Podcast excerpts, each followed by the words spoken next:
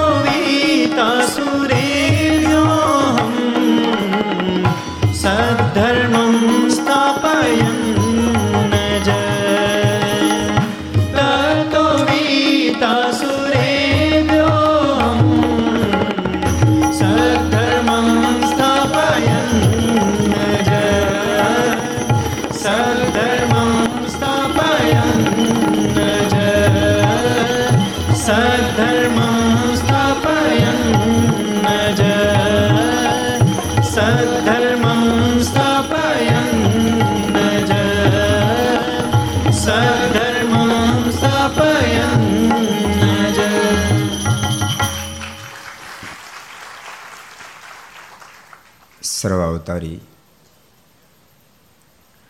ઈષ્ટદેવ ભગવાન સ્વામિનારાયણ મહાપ્રભુની પૂર્ણ કૃપાથી તીર્થભૂમિ સુરતના આંગણે સુરત સત્સંગ સમાજના હૃદય સમ્રાટ નારાયણ દેવની નિશામાં નિજ મંદિરમાં બિરાજતા અર્ચા સ્વરૂપ ભગવાન શ્રી હિરણા સાનિધ્યમાં વિક્રમ સંત બે હજાર સત્યોતેર અષાઢ ચૌદ શનિવાર તારીખ સાત આઠ બે હજાર એકવીસ ચારસો ને સત્તાણુંમી ઘરસભા અંતર્ગત સમ્રાટ શ્રીમદ સત્સંગજીવની દિવ્યગાથા એના ચૌદમા દિવસે ટોક્યો જાપાનમાં આજ ભારતના એક સપૂત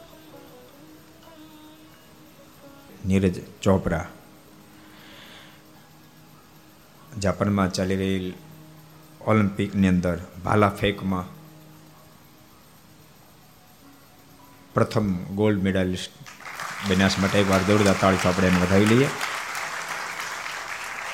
આ ભારતનો સપોર્ટ સદૈવને માટે ભારતની શાન એને ઊંચાઈ સુધી લઈ જાય ભગવાનને પ્રાર્થના પણ કરીએ. Aastha Bhajan channel, Laksh channel, Kartavya channel Sardar Katha YouTube, Laksh YouTube, Kartavya YouTube ખરસભા YouTube, Aastha Bhajan YouTube વગેરેના માધ્યમથી ઘેરે બેસી ઘર સભા લાભ લેનાર સર્વે ભાઈ ભક્તજનો સભા ઉપસ્થિત, પૂજ્ય સંતો, પાર્ષદો યજમાનશ્રીઓ વરિષ્ઠ ભક્તજનો, અન્ય તમામ ભક્તોને ખૂબ એથી જાતે કહીને જય સ્વામિનારાયણ, જય શ્રી કૃષ્ણ, જય શ્રી રામ, જય હિન્દ, જય ભારત.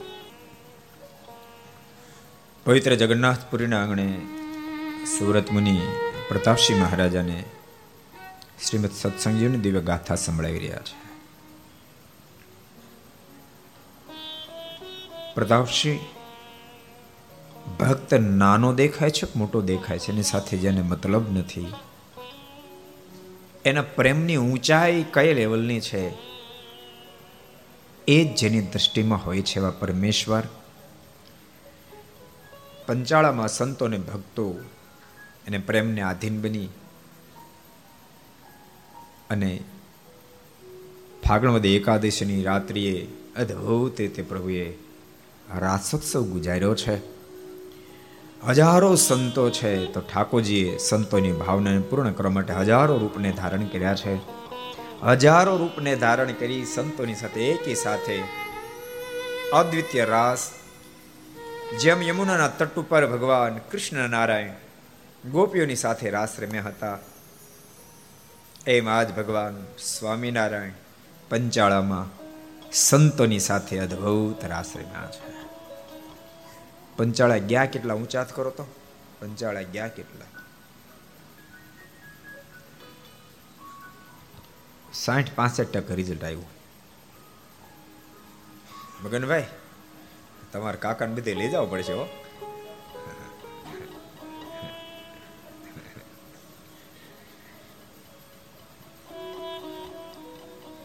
આમ તો રીતિ કાકા ભત્રીજા લઈ જાય પાસે ઉલટું થાય, ભત્રીજા કાકાને લઈ જાય. એકવાર ભક્તો પંચાળા દર્શન કરવા જાજો. બહુ અદભુત સ્થાન છે. મહારાજે જે ધરતી પર સર્વપ્રથમ વાર સદગુરુ ગુણાતીતાન સ્વામીને કપાળમાં તિલક ચાંદલો કરી આપ્યો. એ પંચાળા ધામ જે અદભુત ઉપાસનાની વાતો થઈ છે. સાત સાત વચનામૃત ભગવાન શ્રી હરિજી ધરતી પર બહુ દિવ્ય રીતે ગાયા છે. મહારાજે માં પંચાળાના પહેલા વચનામૃતમાં એક અદ્ભુત વાત કરી. મહારાજ કે ઉત્તમ ઉત્તમ પંચવિષય ઉતરતા જેવા અથવા ઉતરતા કરતા ઉતરતા ક્યારે થાય? કે જ્યારે જીવાત્માની વૃત્તિ મારા સુધી પહોંચી જાય ત્યારે શ્રેષ્ઠ વિષય ઉતરતા જ અથવા ઉતરતા કરતા ઉતરતા છે એ વાતો કરી. બીજા વચનામૃતમાં મારા સાંખ્ય અને યોગની અદ્ભુત વાતો કરી છે.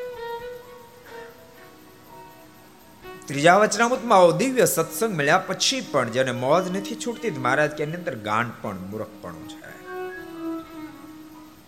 ચોથા વચનામૃતમાં ધરા પર એવું કોઈ તત્વ નથી જેને મારી ઉપમા આપી શકાય. અદ્ભુત વાતો કરી છે.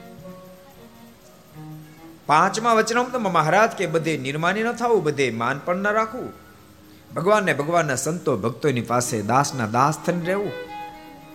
અને ભગવાન કે ભગવાનના મોટા સંતનું કોઈ ઘસાતો બોલતો મહારાજ કે ત્યાં એના વેણ ઉપર વેણ લાવવું છઠ્ઠા વચનામૃતમાં મહારાજ કે કે આ પ્રત્યક્ષ મૂર્તિ એમ જેને ઉપાસના થઈ જાય એનો બેડો પાર થઈ જાય. સાતમા વચનામૃતમાં મહારાજ કે, અમે જેમાં પ્રવેશ કરીએ, એના રૂપ અને ગુણ બધું જ બદલી જાય. જેમ લોખંડની અંદર અગ્નિ પ્રવેશ કરે, તો એ લોઢાનું રૂપે બદલી જાય ને ગુણે બદલી જાય. એ કાળું દેખાતું, લોઢું લાલ દેખાવા માંડે, ઠંડુ દેખાતું, ધગધગતું દેખાવા માંડે. એ મહારાજ કે, જેમાં અમારો પ્રવેશ થાય. એના રૂપ અને ગુણ બધું જ બદલી દે અદ્ભુત વાતો જ્યાં મહારાજે કરી છે. જ્યાં મહારાજ પંચાળામાં રાસ રમ્યા. અડધી રાત સુધી રાસ રમ્યા, સંતો પરશે રેબ જેબ થયા.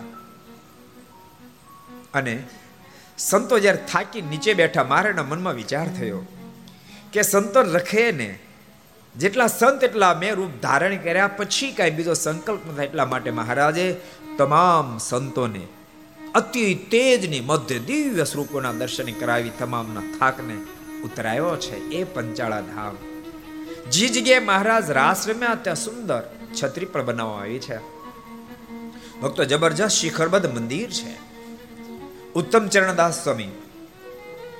થોડા વર્ષો પહેલા ધામમાં ગયા પણ મહા સમર્થ સંત અને આજ્ઞાની સાથે સાથે અને શુદ્ધ ભગવાન શ્રી હરિની ઉપાસના જેના રોમે રોમને અંદર વ્યાપીને વણાયેલી હતી એવું પંચાળું ધામ અવશ્ય મેં ભગવાનના ભક્તો પંચાળા દર્શન કરવા છે ઠાકોરજીનો બહુ રાજીપો પ્રાપ્ત થશે. જ્યાં મહારાજે બેસીને વચનામૃત કીધા દરબાર ગઢ પણ આજે તમને મોજૂદ ત્યાં દર્શન આપે છે. મંદિરમાં બધી જ વ્યવસ્થા રહેવાની, જમવાની બધી જ વ્યવસ્થા પરિપૂર્ણ છે. એટલે અવશ્ય મેવ પંચાળા જાજો, એ ખાસ ભલામણ છે. મહારાજ પંચાળા દોઢ દોઢ માસ સુધી રોકાયા છે અને ત્યાંથી મહારાજ જુનાગઢ પધાર્યા છે. દ્વારકાની મહિમાની જ્યારે મહારાજ વાતો કરી ત્યારે રામ પ્રતાપભાઈ ઈચ્છારામજી મહારાજ દ્વારકાના દર્શન કરવા ગયા, મહારાજ ગઢપુર પધાર્યા છે. ગઢપુરની અંદર અક્ષરોની અંદર બેઠા બેઠા મહારાજ મનમાં વિચાર કરે કે આ ધરતી ઉપર જેને માટે હું આવ્યો હતો ધ્રુતાવતારમ યત કાર્યમ તત્કૃતમ સકલમ કિલા. આ ધરતી પર જે કામ કરવા માટે આવ્યો, બધું જ કાર્ય મારું પૂર્ણ થયું છે. માટે હવે હું આ લોકમાંથી વિદાય લઉં. પણ આ વિચારની સાથે મારને એક વિચાર થયો છે કે હું આ ધરતી પર જ્યાં સુધી છું, મારી સાથે આવેલો કાફલો જ્યાં સુધી છે, ત્યાં સુધી હજારો, લાખો લોકોનું કલ્યાણ થતું રહેશે, પણ હું વિદાય લઉં. મારી સાથે આવેલો કાફલો વિદાય લઈ. પછી પણ જીવાત્માનું કલ્યાણ થતો રહે. તથાપી ભાવિ નામ નામ કાર્યમ કિંચિત ધીતમ મયા. ભવિષ્યના થનારા ભક્તો, સૂર્ય ચંદ્ર તપે ત્યાં સુધી મોક્ષનો ધોરી માર્ગ ચાલુ ચાલુ એવું મારે કઈ કરવું જોઈએ? આ વિચાર આવતા ભગવાન શ્રીએ ત્રણ ગુઢ સંકલ્પો કર્યા છે. એમાં પહેલો સંકલ્પ મહારાજ કર્યો છે, કારિત્વા મંદિરાણી. હું મારા હાથે મંદિરો નિર્માણ કરાવું. બીજો સંકલ્પ કર્યો છે ધર્મકુંડની અંદર આચાર્ય પદની સ્થાપના કરવું. અને તૃતીય સંકલ્પ ભગવાન શ્રી હરિએ કર્યો છે. હું શાસ્ત્ર રચું મારા પરમહંસની પાસેની રચના કરાવું. અને સુરત મુનિ કે પ્રતાપસિંહ હજુ તો ભગવાન શ્રીએ સંકલ્પ કર્યો, મારે મંદિરો નિર્માણ કરાવવા છે. ત્યાં તો અમદાવાદના ભક્તો ગઢપુર પધાર્યા છે. મારે દંડવત પ્રણામ કરી વિનંતી કરી છે. હે કૃપાના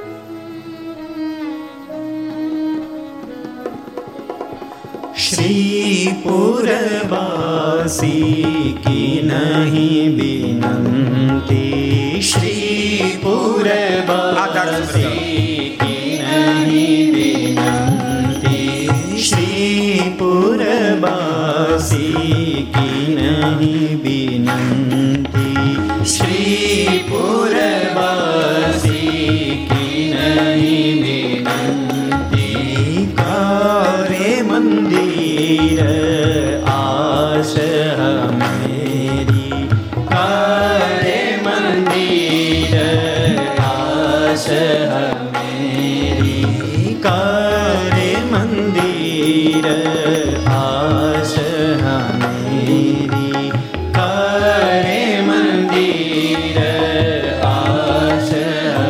ભક્તો આવ્યા છે.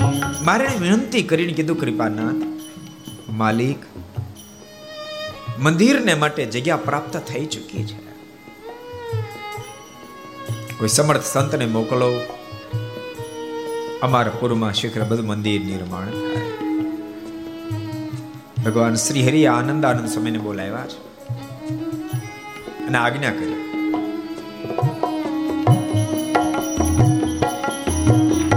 तब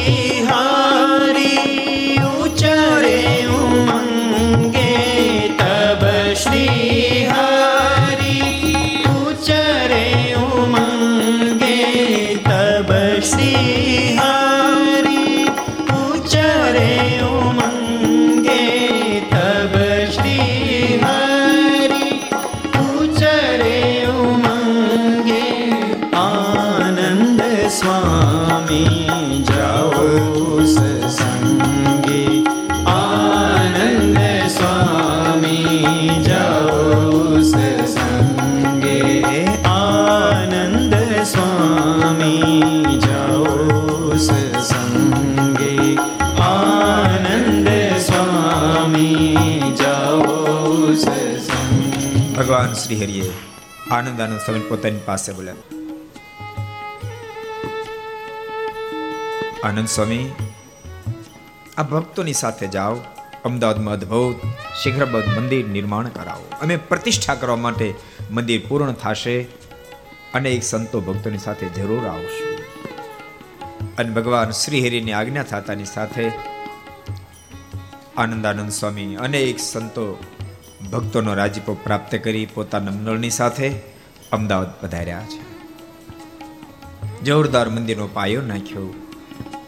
જોત જોતા મંદિર પૂર્ણ થયું. મારને સમાચાર મોકલ્યા કૃપાનાથ, મંદિર પૂર્ણ થયું, આપ પ્રતિષ્ઠા કરવા પધારો. હજારો સંતો ભક્તોની સાથે ભગવાન શ્રી હરિ અમદાવાદ પૂર પધાર્યા છે. મહારાજ કાકરિયા પહોંચ્યા. આનંદ આનંદ સ્વામી વિશાળ સામય લઈને ગયા છે ધામધૂમીથી. શેખ કાકરિયાથી કાળુપુર મંદિર સુધી ભગવાન શ્રી હરિનો સામયો કરી અને કાળુપુર મંદિર સુધી લાવ્યા છે. મારાના હાથનું કાંડું પકડી મંદિર જોવા માટે લઈ ગયા છે. દિવ્ય મંદિર જોઈને મહારાજ ખૂબ રાજી થયા છે. પ્રતાપસિંહ ભવ્ય મોટો મહોત્સવ આરંભ્યો છે. અને સંવંત અઢારસો કેટલાને ખબર? હાલો તો, હાલો પૂછાત કરો, કેટલાને ખબર? ક્યારે મંદિર બન્યું અમદાવાદનું? પહેલું મંદિર, સંપ્રદાયનું પહેલું મંદિર, સંપ્રદાયનું પહેલું મંદિર. તમને લાગતો બાળ મંડળની જગ્યાએ વૃદ્ધા મંડળની પણ જરૂર છે. નકરો છોકરા ઘૂસતા ઘૂસતા કરે. એ છોકરા તમે બાળ મંડળ જાયો કાક આવડશે કશું આવડતું નથી. તો આપણને કેટલું આવડે છે?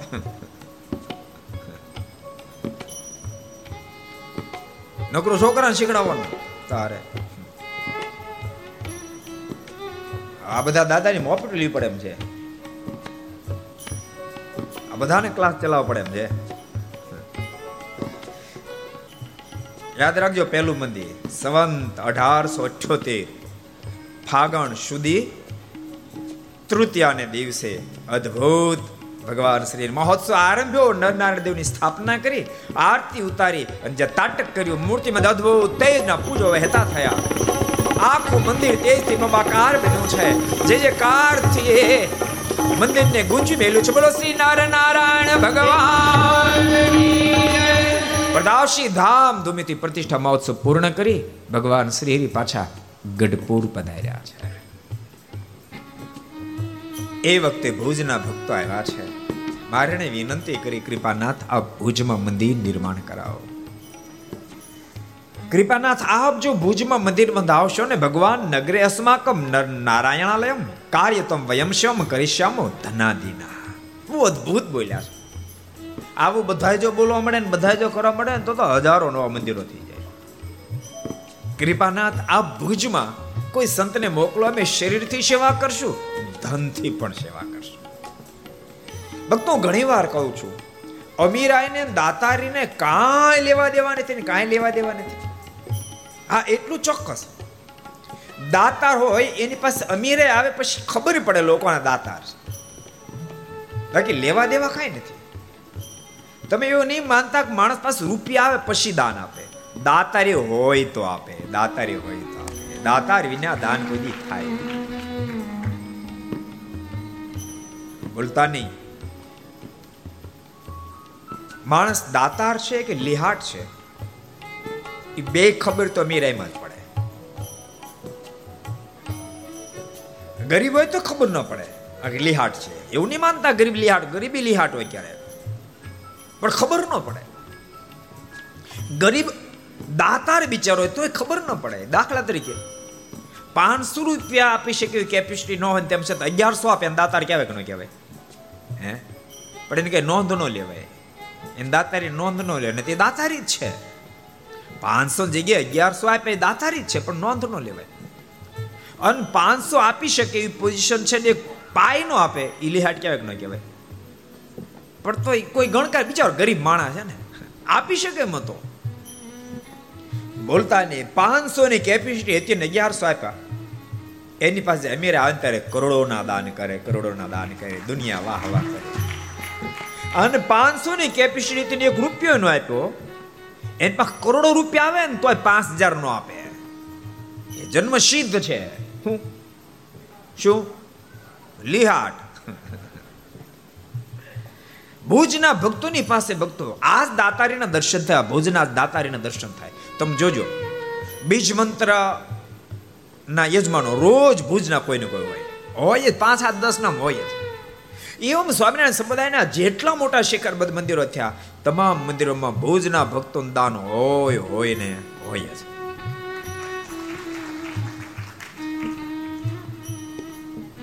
આપણા સધર મંદિરના વિદ્યાર્થીઓ જે ભણવા જાય, એને માટે નવ બસ નવ બસ, સત્તર સત્તર લાખની એક જ ભુજના હરિભગત વિશ્રામ દાદા લીધી.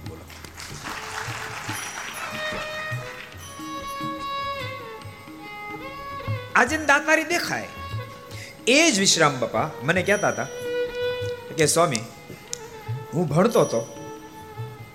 એ વખતે મારી કોઈ વ્યવસ્થા નહીં હોસ્ટેલની ફી પચાસ રૂપિયા હતી, પણ ભરી શકાય પોઝિશન નહોતી. એક સંસ્થાએ એ ફી બધી મારી માફ કરીને મને ભણાવ્યો આ સિસ્ટર્સની અંદર બહુ મોટું કામ, બહુ મોટું એટલે બહુ જ મોટું કામ. દાતારે માણસ. લાખોની કરોડોનું દાન કરે. કરોડોનું દાન કરે. એ સંસ્થાનો આ જમણો હાથ થઈને અને સંસ્થામાં સેવા કરે છે. આપણે ત્યાં તો કરી.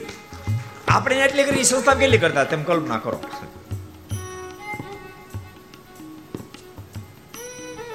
એટલે એ બ્લડમાં, એને દાતા, એની અંદર દાતારી બ્લડમાં, મેં મેં બે, ચાર દાડા પહેલા કીધું, અમારા સરદારના, ભક્તોના બ્લડમાં દાતારી. બિચાર બહુ મોટા નથી, પણ દાતાર તો ખરા છે. દાતારી બ્લડમાં. ભુજના ભક્તો તે દિવસને તો સ્થિતિ કેવી? ભુજના ભક્તોની સ્થિતિ કેવી? ટક છાંડી જાય એવી સ્થિતિ. જીવે તેવી ગરીબાઈ નહીં. અને તેમ છતાં એમ કે, કૃપાનાથ, કોઈ સંતોને મોકલો. અમે તનથી સેવા કરશું, ધનથી પણ સેવા કરશું. કેટલી ગરીબાઈ હશે. ભુજ મંદિરના તૃતીય મહંશ્રી અક્ષજીવનદાસ સ્વામી. બહુ મોટા સમર્થ સંત થયા. ભુજના ભક્તોની અતિ ગરીબાઈ સ્વામી જોઈ ન શક્યા. એટલી બધી ગરીબાઈ. કારણ કે દુષ્કાળ ઉપર દુષ્કાળ ઠપકારે અને વરસાદ વરસતો વરસતો વરસતો ભુજ ને તે પૂરું થઈ જાય પાણી.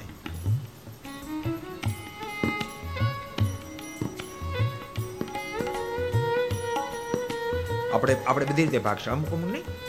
ભગવાને બધી વેચણી કરી ને, પછી પંજાબ બાજુથી રૂપ વેચવાની પ્રારંભ કર્યો. વેચતા વેચતા, રૂપ વેચતા ગુજરાતમાં થયા અને સાઉથમાં ગયા ને તે રૂપ ખલાસ થઈ ગયું. ઓલા બધા ભેગા થઈને ભગવાને ફરિયાદ કે આવા બધા અમને અમને બનાવવાના. કોકને ભટકાઈ ત્યારે ખબર પડે. બહુ ફરિયાદ કરી. ભગવાન કે થાય હું. હવે કોઈ રસ્તો છે નહીં. રૂપ ખલાસ થઈ ગયું. બહુ વિનંતી કરી, પણ કૃપાના તમે તો સમદ્રષ્ટ કહેવાઓ અને અમારી સાથે અન્યાય કરો ભગવાન કે અન્યાય નહીં કરું. હજી બુદ્ધિ વેચવાની બાકી તમે નથી સ્ટાર્ટ કરીશ ત્યાંથી બુદ્ધિ વેચતા વેચતા ગુજરાત થઈને પંજાબ ગયા ત્યાં બુદ્ધિ ખલાસ થઈ ગઈ. આપણે જાતાય ભાગમાં વળતાય ભાગમાં એટલે દુનિયામાં ગુજરાતી નામ થયું. સાચું કહું, ગુજરાતી ગુજરાતી હો. દુનિયાનો કોઈ દેશ બાકી નથી જ્યાં ગુજરાતી ન હોય. દુનિયાનો કોઈ દેશ બાકી નથી. અને ભૂલતા નહીં. જ્યાં ગયા ત્યાં માલિક બિના નોકર નહીં. આમાં સુરતી કેટલા બેઠા? હું ચાત કરો તો. સુરતી કેટલા બેઠા? બધા કાઠિયાવાડમાં થાય ને? એટલે ગુજરાતી છે, પણ ગુજરાતમાં ગુજરાતમાં ભલે આવ્યા, પણ હતા તો આ બધા ખેડૂતના દીકરા. હેમંત, આ બધા એના બાપ દાદા કોઈ સો ના માલિક, કોઈ બસો કરોડના માલિક.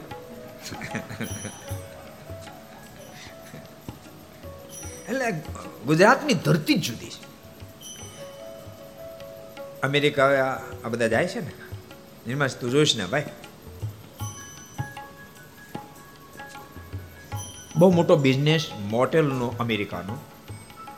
નેવ ટકા બિઝનેસ કેટલા ટકા? નેવ ટકા બિઝનેસ ગુજરાતીના હાથમાં છે. આ ધરતીની વાત આપણે સુરત નહીં. એમાં નેવ ટકામાં પચાસ ટકા મોટેલો સુરત નિવાસી સુરતી લોકોની છે. પચાસ ટકા મોટેલો. જેટલા સ્ટોલો કહેવાય સ્ટોર, પાસઠ ટકા સ્ટોર ગુજરાતી નાથમાં અમેરિકામાં. જેટલા ડોક્ટરો અમેરિકામાં છે, ત્રીસથી પાંત્રીસ ટકા ડોક્ટરો બધા જ ગુજરાતી છે. તમે કલ્પના કરો. એ એક વાતની આમ તો જો કોઈ ચિંતાનો વિષય છે આ વિચાર્યા વિષય છે. ગુજરાત પાસે બહુ જ બુદ્ધિ છે. પણ સાડા છ બેન્ડ આવી ગયા એટલે ગયા. સાડા છ બેન્ડ લઈ અને કોઈને ઇન્ડિયામાં રહેવું જ નથી. ગુજરાતમાં કોઈ રહેવું જ નથી. આ આ ખરેખર દુઃખની વાત ન કહેવાય. રહે છે, નથી રહેતા ને પણ સાડા છ ના આવે તો. લે બાપા રહેજો, સાડા છ પ્લસ આવે તો રહેજો. રમાશ પાછો ભણીને પાછો આવજો, હો. આ પચીસ તારીખ ભણવા જાય. બે માંથી એક તો આવજો. ને વગનભાઈ ત્યારે એને ઋતુ જાય દસ તારીખે. બધા વયું જાવું જ બોલો, આ કોઈ રહેવું જ નથી. ભગવાનને અહીંયા આવવું ગમે છે? અને બધાને ત્યાં જ આવવું ગમે, બોલો.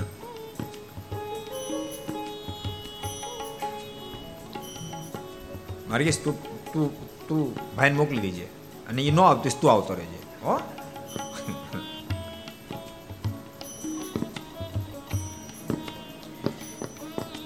એટલે મારે તમને એ કેવું છે કે અમીરાય અને દાતારીનો કોઈ સંબંધ નથી. વરસાદ વરસતો વરસતો કચ્છમાં જાય ખલાસ થઈ જાય પાણી. બહુ ગરીબાએ અક્ષય જીવનદાસ સ્વામી જોઈ ન શક્યા. અને સ્વામીએ પોતાના સંબંધવાળા અમીર જે ભક્તો એની પાસે રૂપિયા ઉછીના લઈ ભાડા સ્વયં પોતે આપ્યા. પોતે ભાડા આપ્યા. અને હરિભક્તોને ગામડે ગામડેથી આફ્રિકા મોકલી દીધા. જહાજમાં બેહારી બેહારી વર્ષો પહેલા, સો એક વર્ષ પહેલા. અને આફ્રિકામાં સુખી થયા. ઈદી અમીન. હા ઈદી અમીન કોંજાણ કેવું સ્વપ્ન આવ્યું? એવું સ્વપ્ન એક મહિના બધા ઇન્ડિયનને અહીંથી કાઢી મૂક નહીં તો બધી સત્તા લઈ લે. અને મારે બીજી જાહેર કર્યું એક મહિનામાં ખાલી કરજો આફ્રિકા. ને તો બધું લઈ લઈશ. આ બધા મૂંજાયા ઠાકોર ઈદી અમીનમાં પ્રવેશ કર્યો. બોલો. તો ઇંગ્લેન્ડ વાળાએ કીધું કે તાર જેટલા ના હોય આવી જાઓ. અમે પ્લેન મૂકશું. અમારા ખર્ચે પ્લેન અહીં રહેવા જમવાની વ્યવસ્થા કરશું. ઉતારા બધું, નોકરી બધું કરી દઉં. તે બધા આફ્રિકાથી ઢગલો થઈ ગયા. ઇંગ્લેન્ડ ઇંગ્લેન્ડ ભરાઈ ગયું. આ બધું ઈદી મરી ગયો. તો પાછા ઇન્ડિયન વાળા પગ ગયા આફ્રિકામાં. આફ્રિકામાં જ ભરી દીધું. આફ્રિકા ભરી દીધું, ઇંગ્લેન્ડ ભરી દીધું, ભણવા માટે ઓસ્ટ્રેલિયા ઓસ્ટ્રેલિયા ભરી દીધું. કચ્છના ઘેર ઘેરથી આજ આફ્રિકા, ઇંગ્લેન્ડ, ઓસ્ટ્રેલિયા. આફ્રિકા જે લોકો ગયા છે ને ખબર છે. આફ્રિકા કહેવાય કાળાનો દેશ. પણ જેટલા અમીર લોકો બધા જ ગુજરાતી. અને એમાંથી પચાસ ટકા સ્વામિનારાયણ સંપ્રદાયના આશ્રિત. પચાસ ટકા સ્વામિનારાયણ. સિસલ્સ દેશ છે સિસલ્સ દેશ ત્યાં ટાપુ છે ટાપુ. આપણી કથા હતી ચાર પાંચ વર્ષ પહેલા અહીંથી સાતસો જણા આપણે લઈ ગયા હતા કથામાં. સિસલ્સ મેં નાનુભાઈને અરવિંદભાઈને કીધું પેલો લોકો ટાઈમ નહોતો. સાતસો જણા લઈ ગયા હતા અર્જુનભાઈને મેં કહેવાડ્યું એ કે હમણાં ટાઈમ પછી આવીશ. મેં વાંધો નહીં.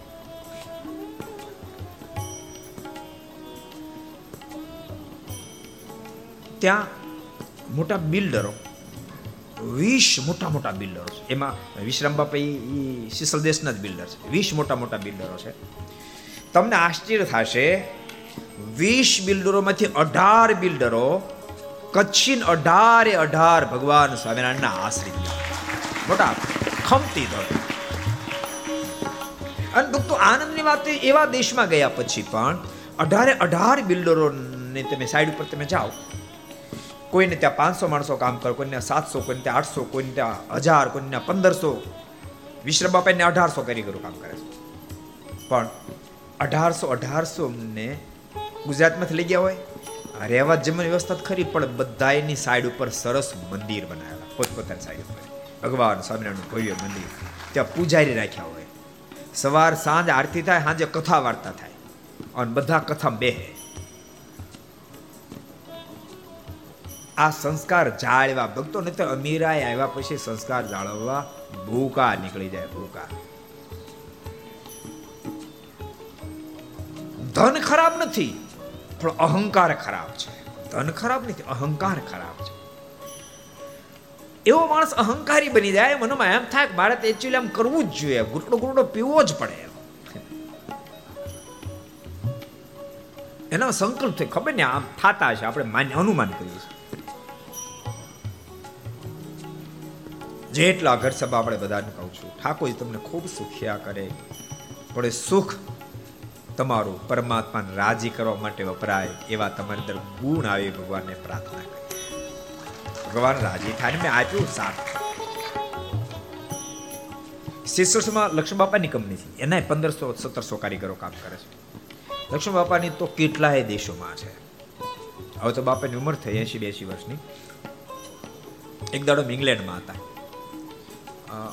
સત્તર અઢાર વર્ષ પહેલાની વાત કરું છું. વિષ્ણુ મંદિરમાં આપણી કથા ચાલતી હતી.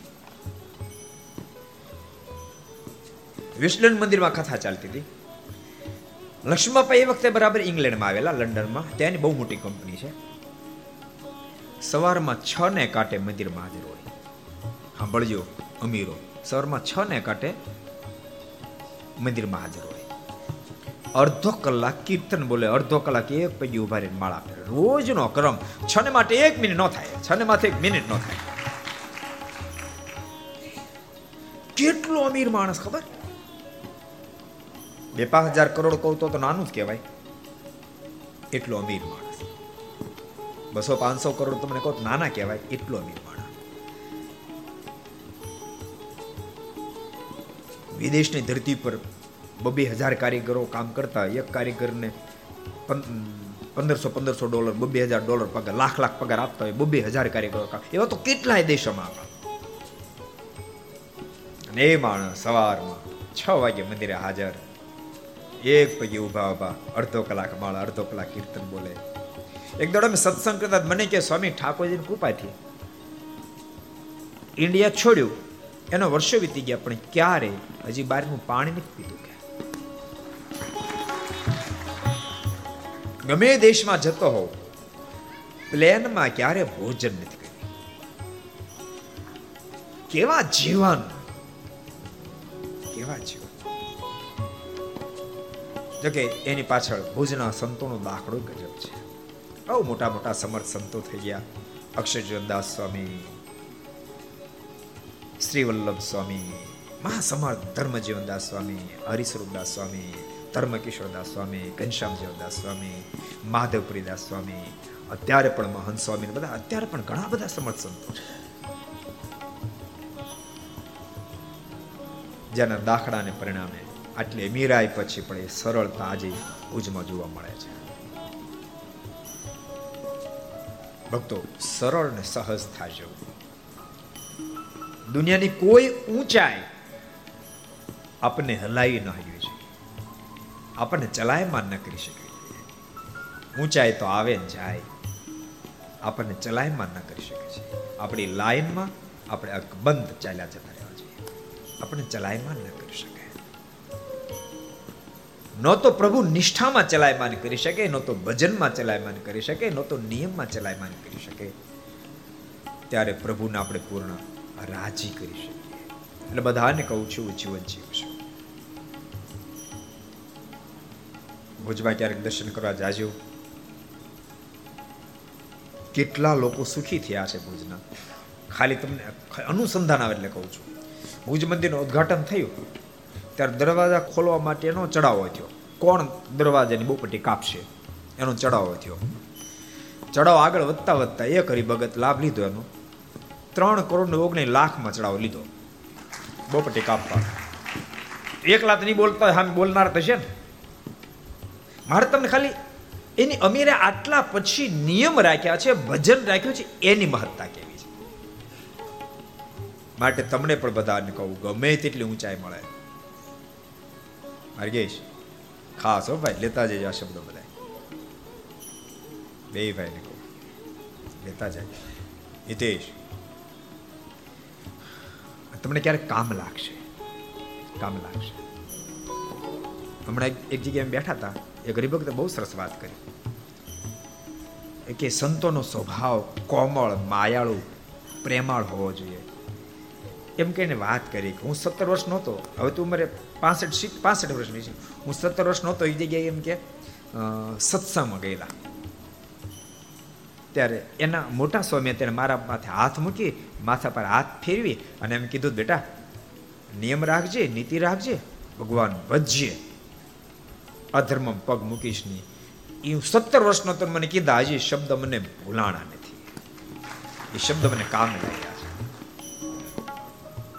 એટલે સારા શબ્દોને હૃદયરૂપી તિજોરીમાં સંઘરી રાખવાના. જેનો બહુ જ કામ લાગે. ભગવાન શ્રી હિરણી વિનંતી કરી કૃપાના તમારા પૂરમાં મંદિર બંધાવો, તમે તનથી સેવા કરશો, ધનથી સેવા કરશો. ભગવાન શ્રી હરિએ વૈષ્ણવાનંદ સ્વામી મોકલ્યા છે. અને જો જોતા મંદિર નિર્માણ થયું, મારને સંદેશો મળ્યો, કૃપાનાથ પ્રતિષ્ઠા કરો, પધારો. હજારો સંતો ભક્તોની સાથે ભગવાન શ્રી ભોજમાં પધાર્યા છે. અતિ ધામધૂમીથી મારું સ્વાગત કર્યું અને દિવ્ય મૂર્તિ પ્રતિષ્ઠા થઈ. મહારાજ પધાર્યા છે ભુજ. ધામધૂમીથી પ્રતિષ્ઠા થઈ. ક્યારેથી? કો આલો આલો, બીજું મંદિર. મોપેટ લેવડાવીશ મારે. આ તો ઘર સભા છે. ઘર સભા કોને કહેવાય? ઘરના ઘરના માણસો બેસીને ગોષ્ઠી કરે ઘર સભા. આ તો આપણે ઘરના ઘરના બેઠા છે. ઘેરે બેઠા ઘરના, અહીં બેઠા ઘરના. અહીં પારનું પરનું કોઈ છે જ ક્યાં? બધા ઠાકોરજીના સંતાનો એમાં આપણે ઠાકોરજીના સંતાનો પરનું ક્યાં કોઈ રહ્યું? બધા ઘરના છે. કોલ્યો હાલો. બીજી પ્રતિષ્ઠા ક્યારે થઈ? કોની કેવું છે? ને હું કહી દેવાનો. તમે લોકો હું તો કહી દેવાનો. અનિલભાઈ, કહી દઉં? કહી દઉં સંવંત અઢારસો ઓગણસી, વૈશાખ સુદ. પાંચમને દિવસે ભોજની અંદર ભગવાન શ્રી અતિ ધામ ધૂમીથી દેવ દેવની સ્થાપના કરી. આરતી ઉતારી જ્યારે તાટક કર્યું છે, મૂર્તિમાં અદભુત તેજના પૂજો પથરાયા. આખું મંદિર તેજથી બબાકાર બની ગયું. જય જયકાર થઈ. બોલો શ્રી નારાયણ ભગવાન. મહારાજ પાછા ખૂબ મહિમા કહી ગઢપુર પધાર્યા. એ જ વખતે જોબન પગી કુબેરજીત વગેરે મહારાજ પાસે મારને વિનંતી કરી. ભક્તો, રોજ નહીં તો ક્યારેક તો ભગવાનને પ્રાર્થના કરવી. રોજ થાય બહુ સારી વાત ક્યારેક તો પ્રાર્થના કરવી. હે કૃપાનાથ, ખૂબ સત્વગુણ વર્તતો હોય ને, બધાનું ભલું થાય એવી ભાવના વર્તી હતી ને, તેથી ભગવાનને પ્રાર્થના કરી, હે મહારાજ, જે દેશમાં તમે અમને જન્મ આપ્યો છે, એ દેશની બોર્ડર સાચવનાર એ યુવાનોનું આપ ખૂબ રક્ષણ કરશો.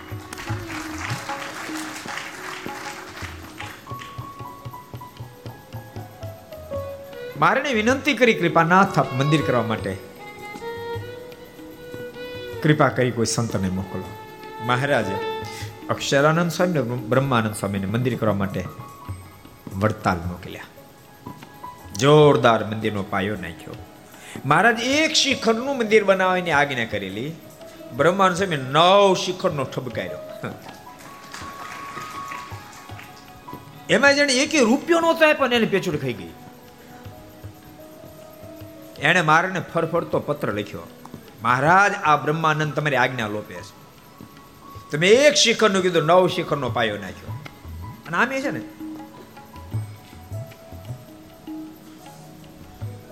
કાંઈ ન કરે ને એ જ હક નો લેવાય. મારને પત્ર મોકલ્યો. મહારાજે બ્રહ્માનંદ સ્વામીને, મહારાજ, તો બધું જાણે, તનકી જાણે, મનકી જાણે જાણે, ચિતકી ચોરી, અને યાદ રાખજો, મહારાજ તો જાણે, પણ સ્વયં બ્રહ્મ મુનિ પણ મારીની મરજીને જાણીને પાયો નાખ્યો હતો. એ તો સ્વામીને દેખાડવું તો મહારાજને દેખાડવું તો, અમે તો એકબીજાના હા હૃદયને જાણીએ, એમાં નાશી તમને શું ખબર હોય? મહારાજે પત્ર લખ્યો, અપની પહોંચ વિચાર કે કરીએ તિતની દોટ તેતા પાવ પ્રસારીએ, જીતની લંબી સો મારે કે એટલા જ પગ લાંબા કરાય? જેટલી હોડ લાંબી. હોડમાં ખબર પડે? એટલે આ નહીં ખબર પડે હોડમાં ખોડમાં કેટલા ખબર પડે? હોડ. ઇંગ્લિશ મીડિયમ વાળા બધા તરી ગયા.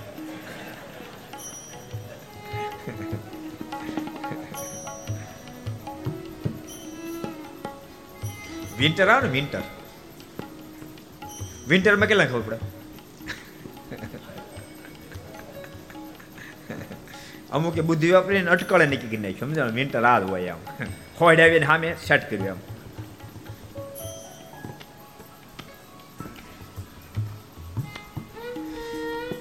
મહારાજ કે સોહડ જેટલી લાંબી, એટલા જ પગલા. જેવડી હોય એવું લાંબી.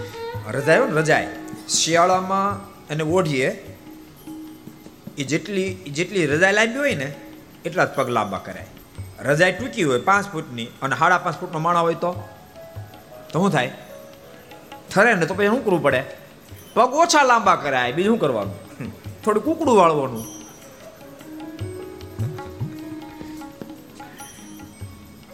અને પત્ર બ્રહ્માનંદ સ્વામી પાસે આવ્યો. સ્વામીએ પત્ર વાંચ્યો. હસતા હસતા સ્વામીએ ઉત્તર લખ્યો. મહારાજ, તમે કોને કોકલાવો છો? તમે એમ માનો તમારી હોય નાની એમ હું માનું છું? મેં હોડ પ્રમાણે જ પગ લાંબા કર્યા તમારી હોર્ડ કેટલી લાઈન મને ખબર છે? અને મારને પત્ર લખ્યો. સાહેબ સરિકા શેઠિયા વસે નગર કી માય, તહા ધન કી કહા કમી, જિસકી હુંડી ચલે નવખંડ ધરતી માય. કૃપાનાથ, તમારી હોડની મને ખબર છે આપ તો સ્વયં સર્વેશ્વર પરમેશ્વર છો. સર્વત્ર જઈએ તમારા નામની જ હુંડી ચાલે તો આ મંદિર નાનું નવ શિખરનું કઈ મોટી વાત છે? અને મારને પત્ર લખ્યો. અને સભા વંચાણો. લાડુબા જીવબા બોલ્યા, મહારાજ, સ્વામીને અવડું મોટું મંદિર કરું છે કરવા દો ને. મહારાજ કહે કે, લક્ષ્મીજી રાધાજીના મળતા તમામ ગુણો એટલે મહારાજ રાધા લક્ષ્મીજીની ઉપમા આપતા. મારે કે, રાધા અને લક્ષ્મીજી બોલ્યા છે, માટે મંદિર હવે ભલે થાતું નવ શેખનું અદ્ભુત મંદિર નિર્માણ કરે.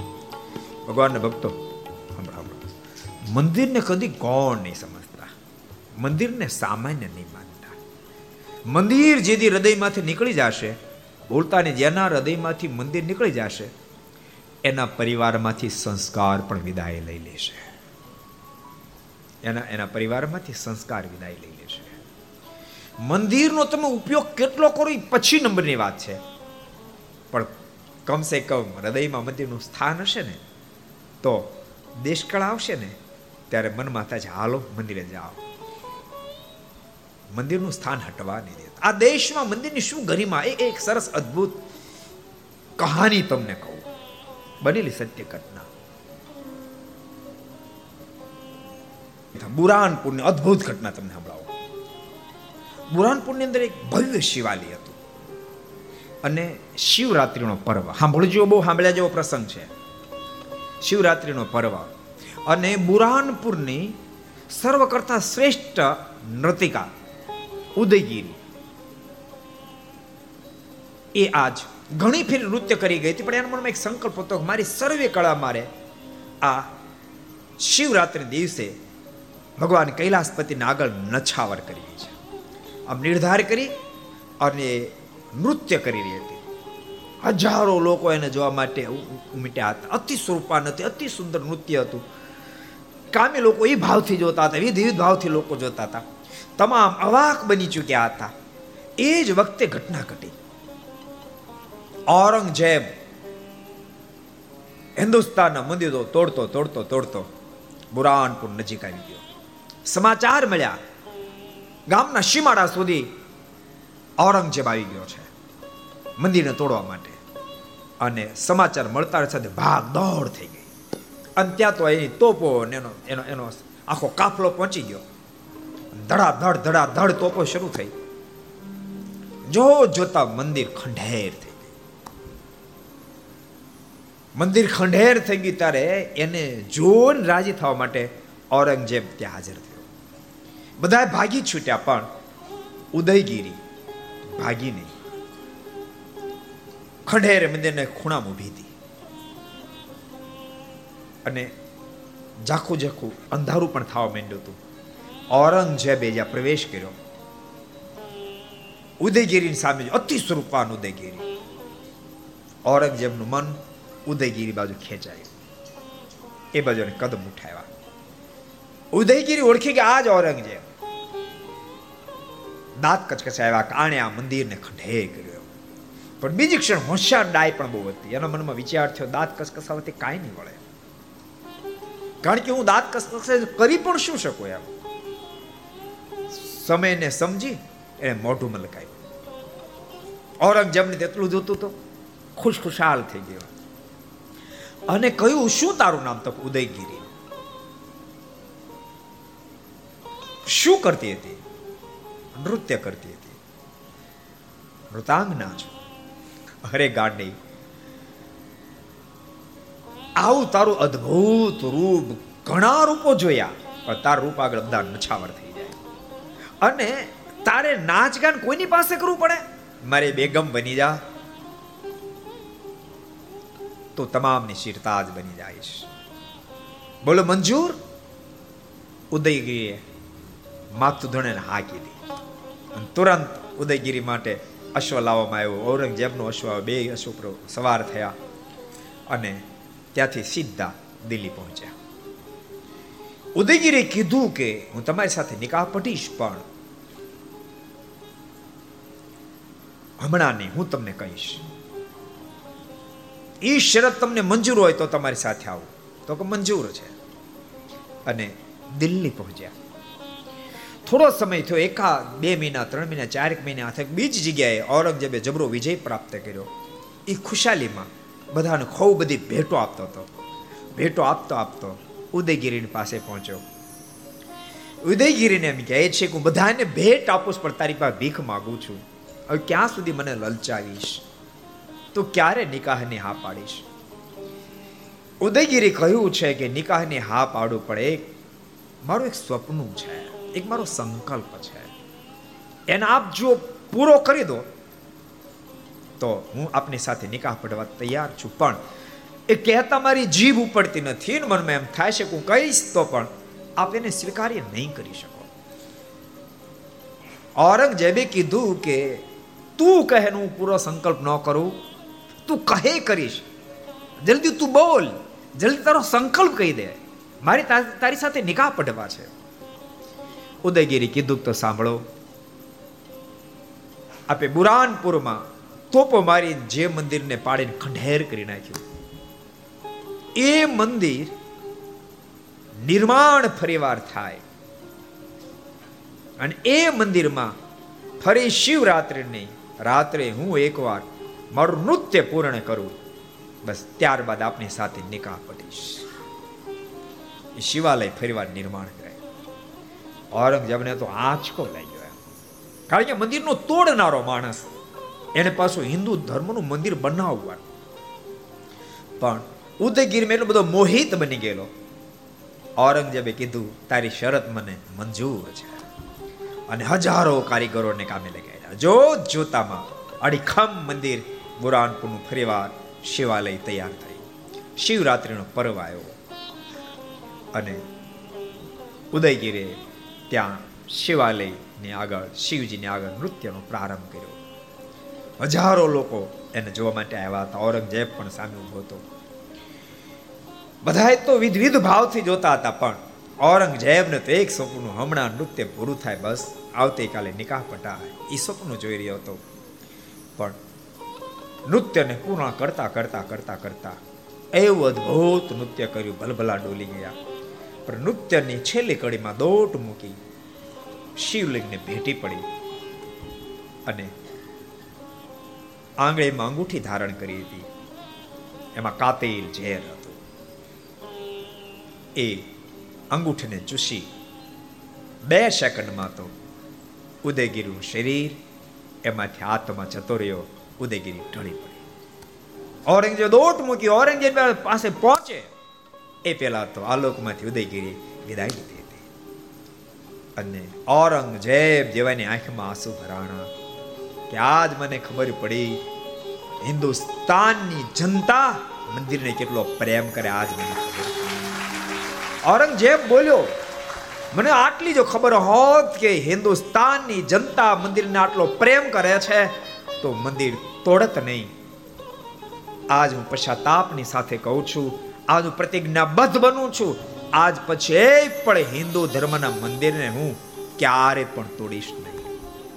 અને ત્યારબાદ ઔરંગઝેબે ક્યારે મંદિરને ટચ પણ કર્યું નહીં. અને ભક્તો ઉદયગીરીના કુરબાની નિશાની આપતો બુરાનપુરમાં આજે એ ઔરંગઝેબનું બનાવેલું મંદિર અડીખમ ઊભું છે. બાપ, આ પ્રેમ હિન્દુસ્તાનની જનતાએ મંદિર સાથે કર્યો છે. માટે બધાને કહું છું, મંદિરમાં ખૂબ પ્રેમ કરજો, ખૂબ હિત કરજો. તમારી રુચિ ન હોય તો બે નંબરની વાત છે, પણ મંદિરનું ખંડન તો કદી નહીં કરશો. આપણી સંસ્કૃતિ ભૂલતાની આસમાનને આંબે એવી છે. તમે કલ્પના કરો, આપણી સંસ્કૃતિને પ્રાપ્ત કરી કરીને તો દુનિયા ગાંડી થઈ રહી છે. અમેરિકા વાળાને પૂછો, ઠેર ઠેર યોગાના બોર્ડો ઠેર ઠેર યોગાના બોર્ડો છે. યોગા કયા દેશનું સર્જન છે? બાપ, હિન્દુસ્તાનનું સર્જન છે. આ દેશના યોગીઓની આપેલી એ સંપત્તિ છે. હિન્દુસ્તાનની સંસ્કૃતિ એના મૂળમાં કોઈ હોય તો મંદિર છે મંદિર છે. માટે મંદિરને જિંદગીમાં કદી ગૌણ કરશો નહીં, એ મારી તમને ખાસ ભલામણ. સેવા કરજો, દાન કરજો, કદાચ ન થાય તમારી રુચિ ન હોય તો. તો હરકત નથી, ઘણા દેનારા છે, પણ કમસે કમ એનું ખંડન નહીં કરશો. ભૂલતા નહીં. આજે આપણે બધા હિન્દુ શેમ ગૌરવ સાથે કહી શકીએ છીએ. એનું કારણમાં મૂળ મંદિર છે. તમે વિચારો, એક પણ મંદિર હિન્દુસ્તાનમાં ન હોત, સ્વામિનારાયણ મંદિર ન હોત, રામજી મંદિર ન હોત, શિવાલય ન હોત, હવેલી ન હોત માતાજી મંદિર ન હોત, કોઈ મંદિર ન હોત, તો? તો?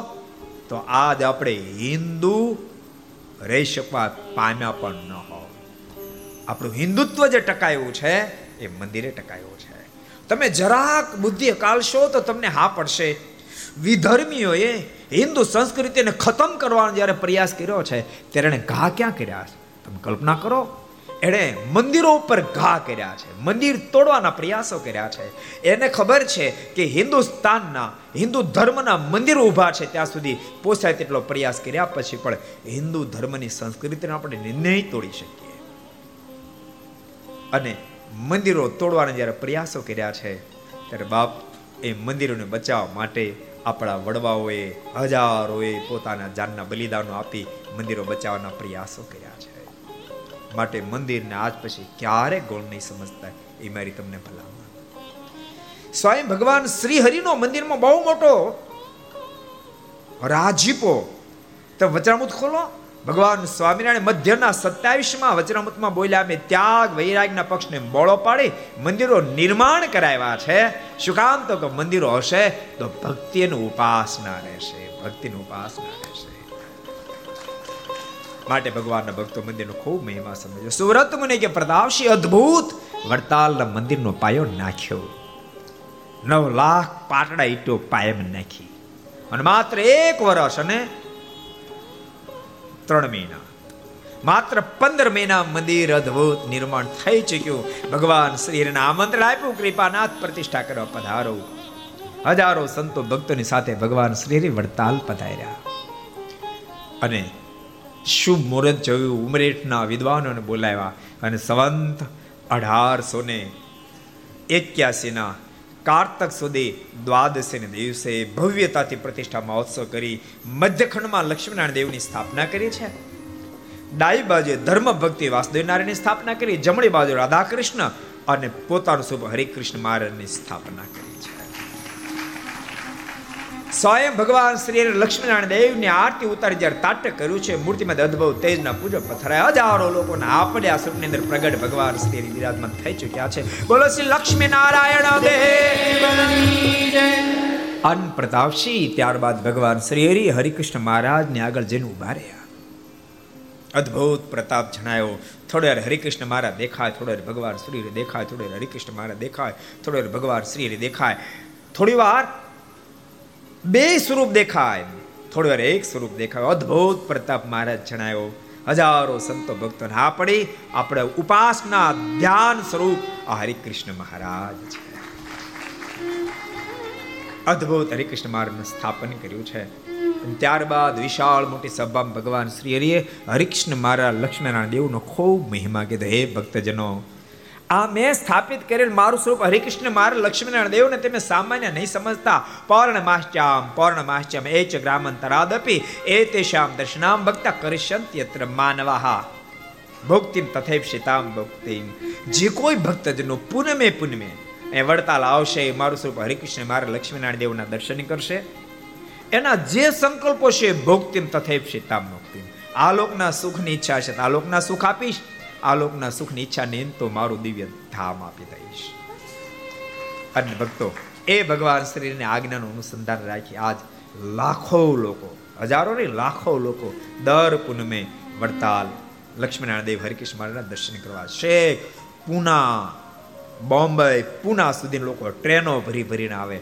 માત્ર હિન્દુસ્તાનમાંથી નહીં, દુબઈ જેવા વિદેશમાંથી પણ દર પૂનમે હજારોની સંખ્યામાં ભક્તો દર પૂનમ ભરવા માટે આવે છે. માટે ભગવાનના ભક્તો જેટલા ઘર સભા સાંભળતા હોય એ બધા ભગવાનના ભક્તોને ભલામણ પૂનમ ભરવા માટે વડતાલ આવશો. સુરતના ભક્તોને ભલામણ તમે વડતાલ પૂનમ ભરવા આજો પૂનમ ભરવા વડતાલ ન જઈ શકો તો સુરતને આંગણે નારાયણ દેવ એ વડતાલનું પ્રતિનિધિત્વ ધરાવી રહ્યા છે. માટે તમામ ભક્તોનું ભલામણ દરેક પુનમે નારાયણ મુનિ દેવના રામપરાની અંદર દર્શન કરવા માટે જાજો એ તમામ ભક્તોને ખાસ ભલામણ છે. સુરત મુનિ કે પ્રદાવશી ભગવાન શ્રી અદભુત મહિમા કહી અને પાછા ગઢપુર આવ્યા ગમે ત્યાં જાય પણ આવે પાછા ગઢપુર. ગઢપુર આવ્યા છે. મહારાજ ફરીને જ્યારે દ્વારિકાની મહત્તાની વાત જ્યારે કરીને ત્યારે નંદરામ મનછારામ ગોપાળજી, સચ્ચિદાનંદ વગેરે દ્વારકાના દર્શન કરવા માટે ગયા છે. પણ પ્રતાપસિંહ ગુગલી લોકો લોભને આધીન બન્યા. સ્વામીને દર્શન કરવા ન દીધા, સ્નાન કરવા ન દીધું, છાપો ન આપી. સ્વામી રણછોડ રાયજી જેને જ્યારે પ્રાર્થના કરી, અગિયાર અગિયાર દિવસનો ઉપવાસ થયા છે, રણછોડ રાયજીએ મૂર્તિમંત દર્શન આપ્યા છે. સ્વામીને કહ્યું, સ્વામી, બધા લોભને આધીન બન્યા છે. ભગવાનના ભક્તો, હું તો ઘણી વાર કહું છું, જે કોઈ ધર્મ સ્થાન સંભાળતા હોવ જો ધનનું કામ ધનથી થાય, તેમ છતાંય તમે ધનને એટલી બધી પ્રધાનતા નહીં આપી દેતા. ભક્ત કરતા ધન પ્રધાન થઈ જાય. એવી ભૂલ ક્યારેય નહીં કરશો. ક્યારેય નહીં કરશો. સદૈવને માટે ભગવાનના ભક્તની પ્રધાનતા રાખજો. તો દિવ્યતા ખૂબ રહેશે, ભક્તોને ખૂબ આનંદ આવશે. જો કે અમારા ટ્રસ્ટીઓને ટકોર કરું એમને કહું, ઘણી ફેરી ટ્રસ્ટીઓને કહું કે તમે ટ્રસ્ટીઓ ખૂબ ફીસ કેટલી વધારે થઈ એની સામે નહીં જોતા. પણ આવનાર ભક્તોને સંતોષ કેટલો આપ્યો એની સામે એ એ મુખ્ય લક્ષ્ય બનાવશે ફિક્સ તો ઓટોમેટિક થશે. જૂના જૂના સંતો કહેતા, પોદળો આવે ને, તો ધૂળ તો એની ભેગી ઘસડાઈને આવે. પોદળો તેમ લો, તો ધૂળ તો આવે. એ ભગવાનના ભક્તો આવશે ને તો સંપત્તિ તો ઓટોમેટિક આવશે. ભગવાનના ભક્તોને સદૈવ માટે આપશે ધનને ક્યારેય પ્રધાનતા નહીં આપશો? એ તો એ સ્થાનની મહત્તા ઓછી થઈ જશે. સુરત મુનિ કે પ્રદાવશી ભગવાન શ્રી હરિ ગઢપુરથી સચ્ચિદાન વગેરે લઈને વડતાલ પધાર્યા છે. વિશાળ સભા ભરીને મહારાજ બેઠા છે. એ જ વખતે વડોદરા નાથ ભક્તિ ઊભા થઈને મહારાજને વિનંતી કરીને કહ્યું, કૃપાનાથ માલિક, વડોદરાના કેટલાય વિદ્વાન લોકો એમ છે કે સ્વામિનારાયણ ભગવાન નથી એનો સ્થાપિત સંપ્રદાય વૈદિક નથી. કૃપાનાથ અમને તો આપના સુખનો પૂર્ણ નિશ્ચય થઈ ચૂક્યો છે, પણ નવા નવા જે મુમુક્ષ હોય, એને બહુ સંકલ્પ વિકલ્પ થાય છે માટે કોઈ વિદ્વાન સંતને વડોદરા મોકલો મહારાજ, કે વિદ્વાનોના પ્રશ્નો જડબાતુર જવાબ આપી શકે. અને નાથ ભક્તની પ્રાર્થના સાંભળતા ભગવાન શ્રી સંતોની સભામાં દ્રષ્ટિ નાખી. દ્રષ્ટિ ફેરવતા ફેરવતા ફેરવતા આજ મુક્તાનંદ સમય ઉપર દ્રષ્ટિ સ્થિર થઈ ભગવાન શ્રી બોલ્યા મુક્તાન સ્વામી સ્વામી ઊભા થયા છે. કૃપાનાથ શ્રી આજ્ઞા છે. શ્રી આજ્ઞા છે.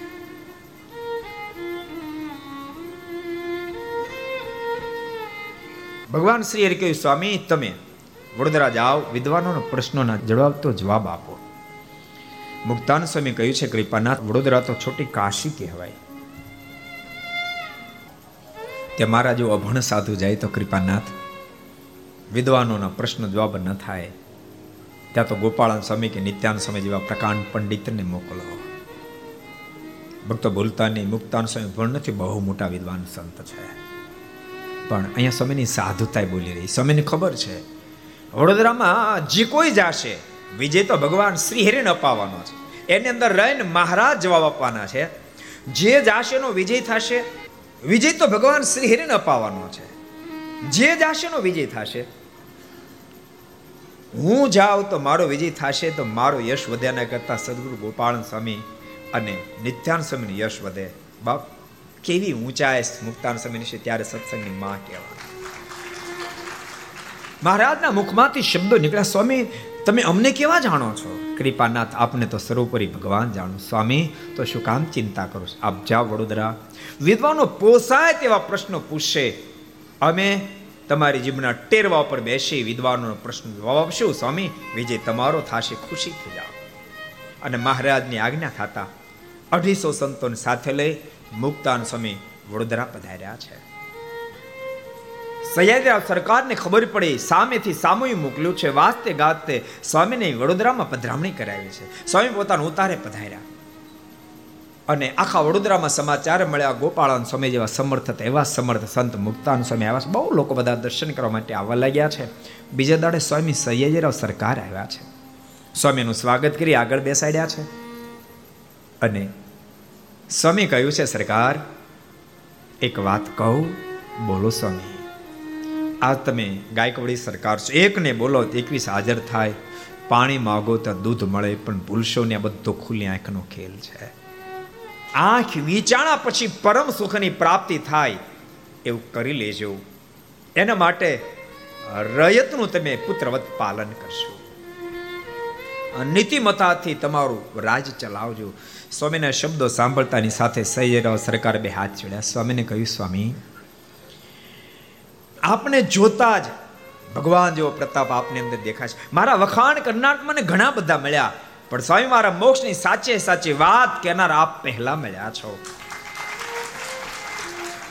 સ્વામી, આપને જોતા મને ભગવાન જેટલી પ્રતિતિ આપમાં આવે છે, તો આપ જેનું ભજન કરો છો એ ભગવાન સ્વામિનારાયણની બાબતમાં મારી કોઈ શંકા નથી. પણ એના વિદ્વાન લોકો એમ કહે છે કે સ્વામિનારાયણ ભગવાન નથી, એનો સ્થાપિત સંપ્રદાય વૈદિક નથી. તો સ્વામી આપની જો આજ્ઞા હોય તો વિઠ્ઠલનાથજીના મંદિરમાં એક ધર્મ સભાનું આયોજન કરીએ. તમામ વિદ્વાનો ત્યાં હાજર થાય અને સમયમાં શાસ્ત્રાર્થ થાય. અને આપ એ વિદ્વાનોના પ્રશ્નોના જવાબ આપો. સ્વામી વાતને સ્વીકાર્ય કરીએ છે. સરકાર ખૂબ રાજી થયા છે. અને પોતાના ઉતારે જે મહેલે જાય બીજે દડે આખા વડોદરા શહેર આજુબાજુ ઢંઢેરો પીટાવે આવતી એકાદશી દિવસે વિઠ્ઠલનાથજીના મંદિરમાં એક ધર્મ સભાનું આયોજન કરવામાં આવ્યું છે. માટે જેને કોઈને ભગવાન સ્વામિનારાયણ પરત્વે કે એનો સ્થાપિત સંપ્રદાય પરત્વે કાંઈ પ્રશ્ન પૂછો તો પૂછી શકશો. ભગવાન સ્વામિનારાયણ સંત મુક્તાનસિંહ ઉત્તર આપશે. અને ચારે બાજુ ઢંઢેરો પીટાતાની સાથે જોત જોતમ એકાદશી દિવસ આવ્યો. હજારો લોકો વડોદરા અંદર ઢગલો થવા માંડ્યા છે. કેટલાક લોકો પ્રશ્ન પૂછવા કેટલાક કોનો વિજય થઈ જોવા માટે આવ્યા છે. પ્રભાત કાળથી જ આવનાર લોકોને માટે વ્યવસ્થા થઈ રહી છે. એમાં વિઠ્ઠલનાથજીના મંદિરની અંદર ભાવપ્રાણ મુખ્ય ગેટ ઉપર ઊભા છે. ચિમન રાવજી અંદર બધી વ્યવસ્થા કરાવી રહ્યા સ્વયંસેવકોની સાથે. અને જેટલા વિદ્વાન હોય, જેટલા મહંત હોય, એટલા મંદિરમાં આવવા દે. બાકી બધાને બહાર બેસવાની વ્યવસ્થા ગોઠવી રહ્યા છે. એમાં સવારના પરમાં સીધવા અખાડાને જમાતના ઝુંડો ઝુંડો આવ્યા છે. અંદર પ્રવેશ કરવાનો પ્રયાસ કર્યો. ભાવપુરાણે રોક્યા છે. આપને સે જો વિદ્વાન હો મહંત ઇતને ભીતર જાય, ઓર સબ બહાર ખડે રહ્યો. પણ સાંભળે કોણ? ધક્કા મારી અંદર ઘૂસી ગયા છે. કાહે મુક્તાનંદ કાહે જીવન મુક્ત, આજ હમ ઉસકી ખબર લેંગે. ચિમન રાવજીએ સ્વયંસેવકે સમજાવીને બધાને બહાર મોકલ્યા, જેટલા મહંત હતા, વિદ્વાન હતા, બધાને અંદર વ્યવસ્થા કરી અને બાકીના કીધું બધો અંદરનો અહેવાલ બહાર કહેવામાં આવશે. આ બાજુ સવારના નવ સાડા નવ વાગ્યાનો સમય થયો.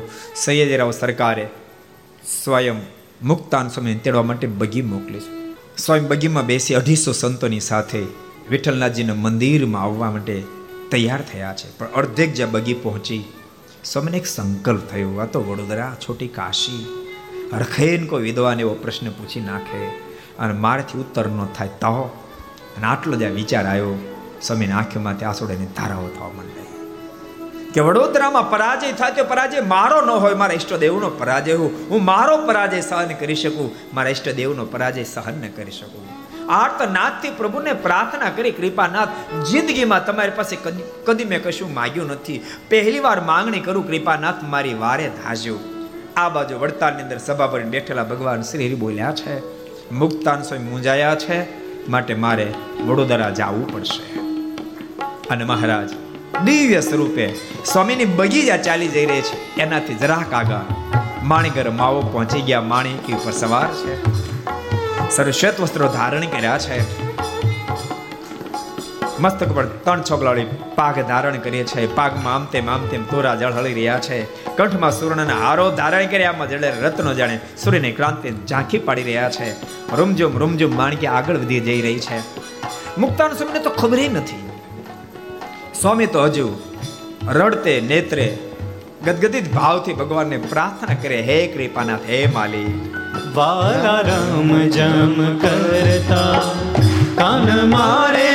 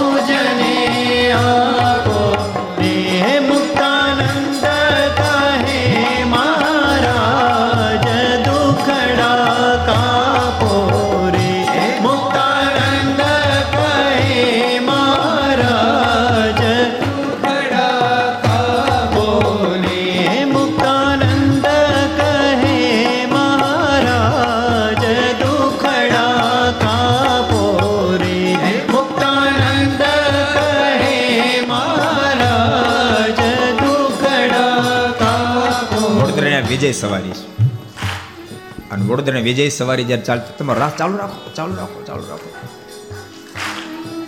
એ જ વખતે ભક્તો આપણે ત્યાં, પૂર્વ સૈનિકો, Manmohan Sharma Indian Air Force Jayanti Gandhi Indian Air Force M K Desai Indian Air Force Punit Tailor Indian Army Shri Rajagopal Rao Indian Navy force આ બધા જ પૂરે યુદ્ધ લડેલા છે. ઈસવીસન ઓગણીસો બાસઠ ભારત ચીનનું યુદ્ધ લડ્યા. પાસઠમાં ભારત પાકિસ્તાન યુદ્ધ લડી, વિજય પ્રાપ્ત કર્યો. ઓગણીસો એકોતેરમાં ભારત પાકિસ્તાન યુદ્ધ લડી અને વિજય પ્રાપ્ત કરાયો. એ બધા જે પછી પધારે એકવાર જોરદાર તળ વધારી બીજા પણ ઘણા બધા ફોજી આવેલા છે. બધાના તાળી વધારી હે વાલા રંગ જમ કરતા, કાન મારે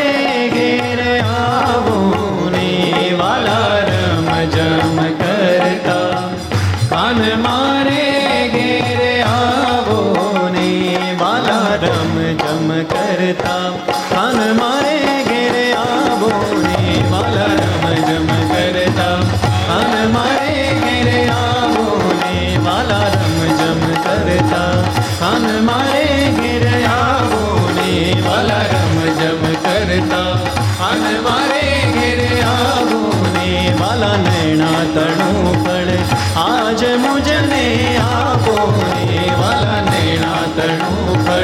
આજ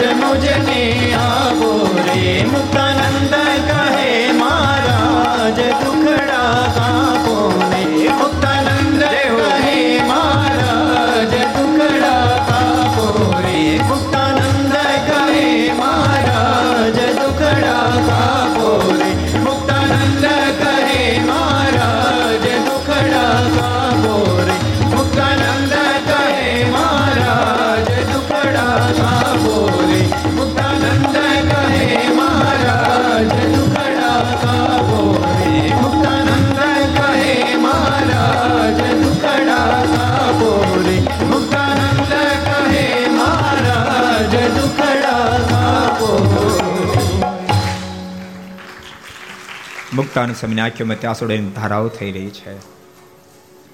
મુખમાંથી અખંડ નાદ નીકળી રહ્યો છે. મુક્તાનંદ કહે મહારાજ, દુખડા કાપો રે. મુક્તાનંદ કહે મહારાજ, દુખડા કાપો રે. પણ સમયની ક્યાં ખબર છે? દુખડા કાપવા ક્યારને પહોંચી ગયા છે? અચિંતા સમયને કાને માણકેનો રૂમઝુમ રૂમઝુમ અવાજ અથડાયો. સમય આંખ ખોલીને જોયું મહારાજના દિવ્ય દર્શન. હરે કૃપાના, આપ ક્યારે પધાર્યા? સ્વામી, જ્યારથી આપ મૂંઝાણે ત્યારથી આવી ગયા છે. સ્વામી, શા માટે ચિંતા કરો છો? અમે આપને કહીને મોકલ્યા છે. વિદ્વાનો ગમે તેવા પ્રશ્ન પૂછશે, તમારી જીભના ટેરવા પર બેસીને જવાબ આપશો. સ્વામી, કેમ ભૂલ્યા? સ્વામી, ચિંતા છોડો, વડોદરામાં તમારો વિજય થશે, આટલું કહી ભગવાનના દ્રશ્ય થયા છે. સુરત મને કે પ્રદાવશે એક, બે, ત્રણ, ચાર પદ જ્યાં પૂરા થયા વિઠ્ઠલનાથજીનું મંદિર આવ્યું છે. ભાવપુરાણીય સ્વામીનું કાંડું પકડી, બગીમાંથી નીચે ઉતાર્યા છે. અને સ્વામીનું કાંડું પકડી વિઠ્ઠલનાથજી ભગવાનના દર્શન કરવા માટે લઈ ગયા છે. સ્વામી ખૂબ પ્રેમથી દર્શન કર્યા, ફળ ફૂલ અર્પણ કર્યું છે. ત્યારબાદ સભામાં પ્રવેશ કર્યો છે. વિશાળ સભા છે. અનેક વિદ્વાનો બેઠેલા છે. સ્વામી પ્રથમ વિદ્વાનોને વંદના કરી છે. ત્યારબાદ સભાસદોને વંદના કરી છે. સ્વામીની સાધુતા અને સરળતા જોતાની સાથે જ એક એકના કલેજા નક્કી કરવા માંડ્યા. સભામાં સ્વામીનો જ વિજય થશે. સ્વામીની સરળતા એ બધાને દિલને જીતી લીધા છે. અને ભક્તો, વાત તો પછી સમાસ કરે, જીવન પહેલા સમાસ કરે. એટલા માટે સ્વયં ભગવાન શ્રી હરિના મહાન તૃતીય આચાર્ય વિહાલયમાં લખ્યું છે. સંતોને એવી સઘળી ક્રિયાય કુસંગે દેખી સત્સંગી થાય. બહુ અદ્ભુત ભગવાન શ્રી હરિ સ્વયં બોલ્યા છે. સંતોનું જીવન એવું હોય કે જેના માધ્યમથી સહજમાં મુમુક્ષ લોકો ખેંચાય છે. તમામના હૃદય હા પાડી દીધી. સભામાં વિજય તો સ્વામીનો જ થશે સુરત મુનિ કે પ્રતાપસિંહ મુક્તાન સ્વામીએ તમામને વંદના કરી પોતાનું સ્થાનનો સ્વીકાર કર્યો છે. ત્યારબાદ સ્વયં બોલ્યા છે, મારું નામ મુક્તાનંદ છે, હું ભગવાન સ્વામિનારાયણનો સાધુ છું. આ ધરતી પર અનંત આત્માને તારવા માટે સ્વયં ભગવાન શ્રી પધાર્યા છે, એનો સ્થાપિત સંપ્રદાય વૈદિક છે. આ બાબતમાં તમારે કાંઈ મને પ્રશ્ન પૂછો તો પૂછી શકો છો. આટલું કહીને સ્વામીએ મૌન ગ્રહણ કર્યું. પણ અનેક પ્રકારના પ્રશ્નો ગોખી ગોખી નિધવાના આવ્યા હતા. સ્વામી આપણે આમ પ્રશ્ન પૂછશું. સ્વામી, આવો જવાબ છે સ્વામીને આપણે આમ પ્રશ્ન પૂછશું. પણ સ્વામીને જોતાની સાથે, સ્વામીની પ્રતિભા જોતાની સાથે તમામ વિદ્વાનો પ્રશ્ન ભૂલી ગયા છે. કોઈને કશું યાદ જ નથી આવતું શું પ્રશ્ન પૂછવો. અને કોઈ વિદ્વાન જ્યારે ન બોલ્યા ત્યારે સ્વામી વાતનો પ્રારંભ કર્યો છે વિદ્વાનો, આખી સૃષ્ટિ કાર્યના કારણના સંબંધથી જોડાયેલી છે.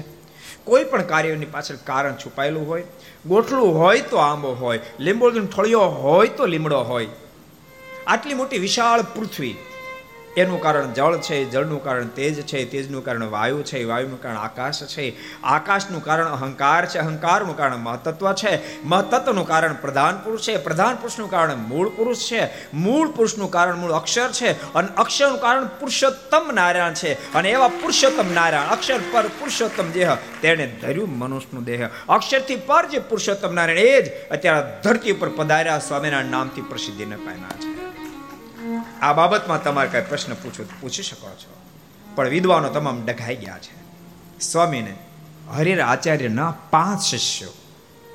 રામચંદ્ર વૈદ હરિચંદ્ર વૈદ નારુપંથ નાના ચિમનરાવ, શુભારામ શાસ્ત્રી પાંચ જણે મળીને પ્રશ્ન કર્યો છે. સ્વામીને કહે છે સ્વામી, અમારો એક પ્રશ્ન છે. શ્રેય આત્યંતિક ઈ કેમ ભવેત મુને? જીવાત્માનું આત્યંતિક કલ્યાણ કેમ થાય? આ વિદ્વાનો તમામ ડઘાઈ ગયા છે. એ એના પ્રશ્નથી ખબર પડે. સ્વામીએ બહુ સ્પષ્ટ કીધું, ભાઈ, સ્વામિનારાયણ ભગવાન છે, એનો સ્થાપિત સંપ્રદાય વૈદિક છે, એ બાબતમાં તમારે કઈ પ્રશ્નો પૂછો પૂછી શકો છો. વિદ્વાને ત્રીજો જ પ્રશ્ન પૂછો, કે જીવાત્માનું આત્યંતિક કલ્યાણ કેમ થાય? પણ સ્વામીએ વિદ્વાનોનો પ્રશ્ન જવાબ પહેલા ના આપ્યો. સ્વામી હામો પ્રશ્ન કર્યો. સ્વામી કે વિદ્વાનો, તમે પણ અનેકવિધ શાસ્ત્ર પારંગત છો. તો પહેલો હું તમને પ્રશ્ન પૂછું. એતાવત કાલ પર્યંત ભવદભીનું કે નિશ્ચિતમ? અત્યાર સુધી તમે કેમ કલ્યાણ માન્યું? એ તમે કહો. પછી હું કહું. વિદ્વાનોના ભેજા કબૂલ કરવા માંડ્યા સ્વામી કોઈ સામાન્ય બુદ્ધિ પ્રતિભા ધરાવનાર મહાપુરુષ નથી. સ્વામીને હરાવવા એ કોઈ સામાન્ય બાબત નથી. તો ઉત્તર આપ્યા છે છૂટક્યો નથી. એટલે વિદ્વાનો મળીને સ્વામીને કહ્યું, સ્વામી, અમે માનીએ છીએ. કે ઘોર કળી કાળને નામ સંકીર્તન, વિષ્ણુ કલી, કલ, મશ નાશનમ પરમાત્માનું માત્ર નામ લેવા માત્ર જીવાત્માની મુક્તિ થઈ જાય, બીજું કશું જ કરવાની જરૂર નથી. અને આટલા આ જોબને સાંભળતાની સાથે સ્વયં મંદ હાસ્ય કર્યું છે. અને મંદ હાસ્ય કરતા સ્વયં બોલ્યા છે કરે વિદ્વાનો, તમે શેને આધારે કહો છો? ફક્ત નામ લેવાથી મુક્તિ થઈ જાય. અને ફક્ત નામ લેવાથી જો મોક્ષ થઈ જતો હોય, તો પાંચ રામ પૂરેલો પોપટ બિચારો સવારથી સાંજ સુધી રામ રામ રામ રામ, નામ રટે છે. તો શું પોપટનું કલ્યાણ થાય છે વિદ્વાનો? અને માત્ર નામ લેવાથી જો મોક્ષ થઈ જતો હોય તો વિદ્વાનો મારો પ્રશ્ન એ છે. શ્રુતિ એમ કે, ઋતિ જ્ઞાન મુક્તિ જેનું નામ લેવામાં એનું જ્ઞાન થવું જોઈએ. અને જ્ઞાન થાય પછી એમાં પ્રેમ થાય ત્યારે જીવાત્માની મુક્તિ થાય છે. ઋતે જ્ઞાન અને મુક્તિ, તમે વિદિત વાતી મૃત્યુ મેતી નાન્ય પંથા વિદિત નાય મોક્ષને માટે. ગમે તેટલી મોટી સ્થિતિ પામ્યા પછી પણ બ્રહ્મ રૂપ બન્યા પછી પણ પરબ્રહ્મનું જ્ઞાન થાય. એ પરબ્રહ્મનું જ્ઞાન પછી એમાં પ્રેમ થાય પ્રેમ થાય ત્યારે મુક્તિ થાય. તપ શેને આધારે કહો છો કે ફક્ત નામ લેવાથી મોક્ષ થઈ જાય? અને આપ એમ કહો છો, ફક્ત નામ લેવા માત્રથી મોક્ષ થઈ જાય? તો મારો પ્રશ્ન એ છે, નામ માત્ર મોક્ષ છે, ત્રિકાંડ વિષયાસ તથા વ્યર્થા ભયુષ નિગમા સાધનાની ચ સર્વશ. માત્ર નામ લેવાથી જો મોક્ષ થઈ જતો હોય, તો શ્રુતિ, સ્મૃતિ વગેરે અંદર વિધવિધ મોક્ષ માટે સાધનો બતાવ્યા. તમામ સાધનો વૃથા થઈ જાય.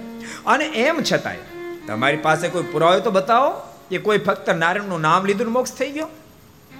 અને આટલા શબ્દને સાંભળતાની સાથે વિદ્વાનો બોલ્યા સમય તમે કેમ ભૂલો છો? વાલ્યાએ ફક્ત રામ નામ લીધું અને એની મુક્તિ થઈ ગઈ. આપ શ્રીમદ ભાગવતનો છઠ્ઠો સ્કંદ કેમ ભૂલ્યા? બહુ સ્પષ્ટ વાત લખી અજામેલે ફક્ત નારાયણનું નામ લીધું મુક્તિ થઈ ગઈ. અને આટલા શબ્દ સાંભળતાની સાથે મંદ મંદ હાસ્ય કરતા વિદ્વાનો સામે જઈને બોલ્યા છે, અરે વિદ્વાનો, વાલ્યાએ રામ નામ લીધું એ પહેલા રામ કોણ છે એનું જ્ઞાન નારજ્યને કરાયું હતું. અને પછી નામ લીધું. એથી કરીને રામ નામ લેતા લેતા એની મુક્તિ થઈ છે. અને આપ એમ કહો છો, અજામેલે માત્ર નારાયણનું નામ લીધું અને મુક્તિ થઈ ગઈ? મને એમ લાગે છે કે તમે પૂરું ભાગવત ઊંડાણથી વાંચ્યું નથી. ભાગવતનું પૂર્ણ અભ્યાસ નથી લાગતો. તમે એમ કહો છો કે અજામેલનું નામ લેવા માત્રથી કલ્યાણ થયું? મારો પ્રશ્ન છે, અજામેલો નામ માત્ર મુક્તિ પ્રાપ્તિ ચેન મતમ? ગંગા દ્વારે કુતમ તરી સહયોગ અભ્યાસ આચરે જો અજામેલનું નામ લેવા માત્રથી મુક્તિ થઈ ગઈ, મોક્ષ થઈ ગયો તો પછી શા માટે એને બાર બાર વર્ષ સુધી ગંગાના તટ ઉપર બેસીને સાધના કરી? બતાવો વિદ્વાનો. વિદ્વાનો બોલ્યા, સ્વામી, એ વાત તમારી સાચી છે. બાર બાર વર્ષ સુધી ગંગાના તટ ઉપર અજામેલે સાધના કરી, પણ શ્રીમદ ભાગવતમાં એની મુક્તિથી એમ પણ લખ્યું તો, સ્વામી, આ તો બે વિરોધાભાસી વાત થઈ. સ્વામી કે, નહીં, વિરોધાભાસી નથી, તમારી સમજણમાં ફેર છે. મુક્તિનો જે શબ્દનો પ્રયોગ કર્યો છે, એનો મતલબ મોક્ષ નહીં, પણ જમના પાસ થકી મુકાયો માટે મુક્તિ શબ્દનો પ્રયોગ છે. બાકી મોક્ષ તો બાર બાર સુધી યાર સાધના કરી. પરમાત્માના સપનું જ્ઞાન થયું પ્રભુમાં પ્રેમ થયો, પછી અજાંબેલની મુક્તિ થઈ છે. અને આટલા શબ્દો સાંભળતાની સાથે વિદ્વાનો હાથ ચડ્યા છે. સ્વામી કે સ્વામી અમે સ્વીકાર્ય કરીએ છીએ. જેનું નામ લેવામાં આવે એનું જ્ઞાન થાય અને એમાં પ્રેમ થાય ત્યારે મુક્તિ સંભિત બની શકે. અને આટલા શબ્દ સાંભળતાની સાથે મધ્યસ્થ રહેલા ભાવ પુરાણ ઊભા થયા છે. હાથમાં ઝાલર લીધી જોર જોરથી વગાડી અને બોલે ઉત્તર ઝાલા ઉત્તર બોલો સહજાન સ્વામી. નારાયણ પ્રતાપસિંહ પહેલા પ્રશ્નમાં સ્વામી વિદ્વાનો ચુકાવ્યા છે? પણ એ જ વખતે હરિચંદ્ર વેદ અને નારુપંથ બે માથું ઉંચકીને સ્વામીને એક પ્રશ્ન કર્યો, સ્વામી, અમે માની લઈએ પરમાત્માના સપનું જ્ઞાન થાય, એમાં પ્રેમ થાય, પછી જીવાત્માની મુક્તિ થાય. પણ ઘોર કળી કાળની અંદર તો ભગવાનનું પ્રાગટ્ય થતું જ નથી.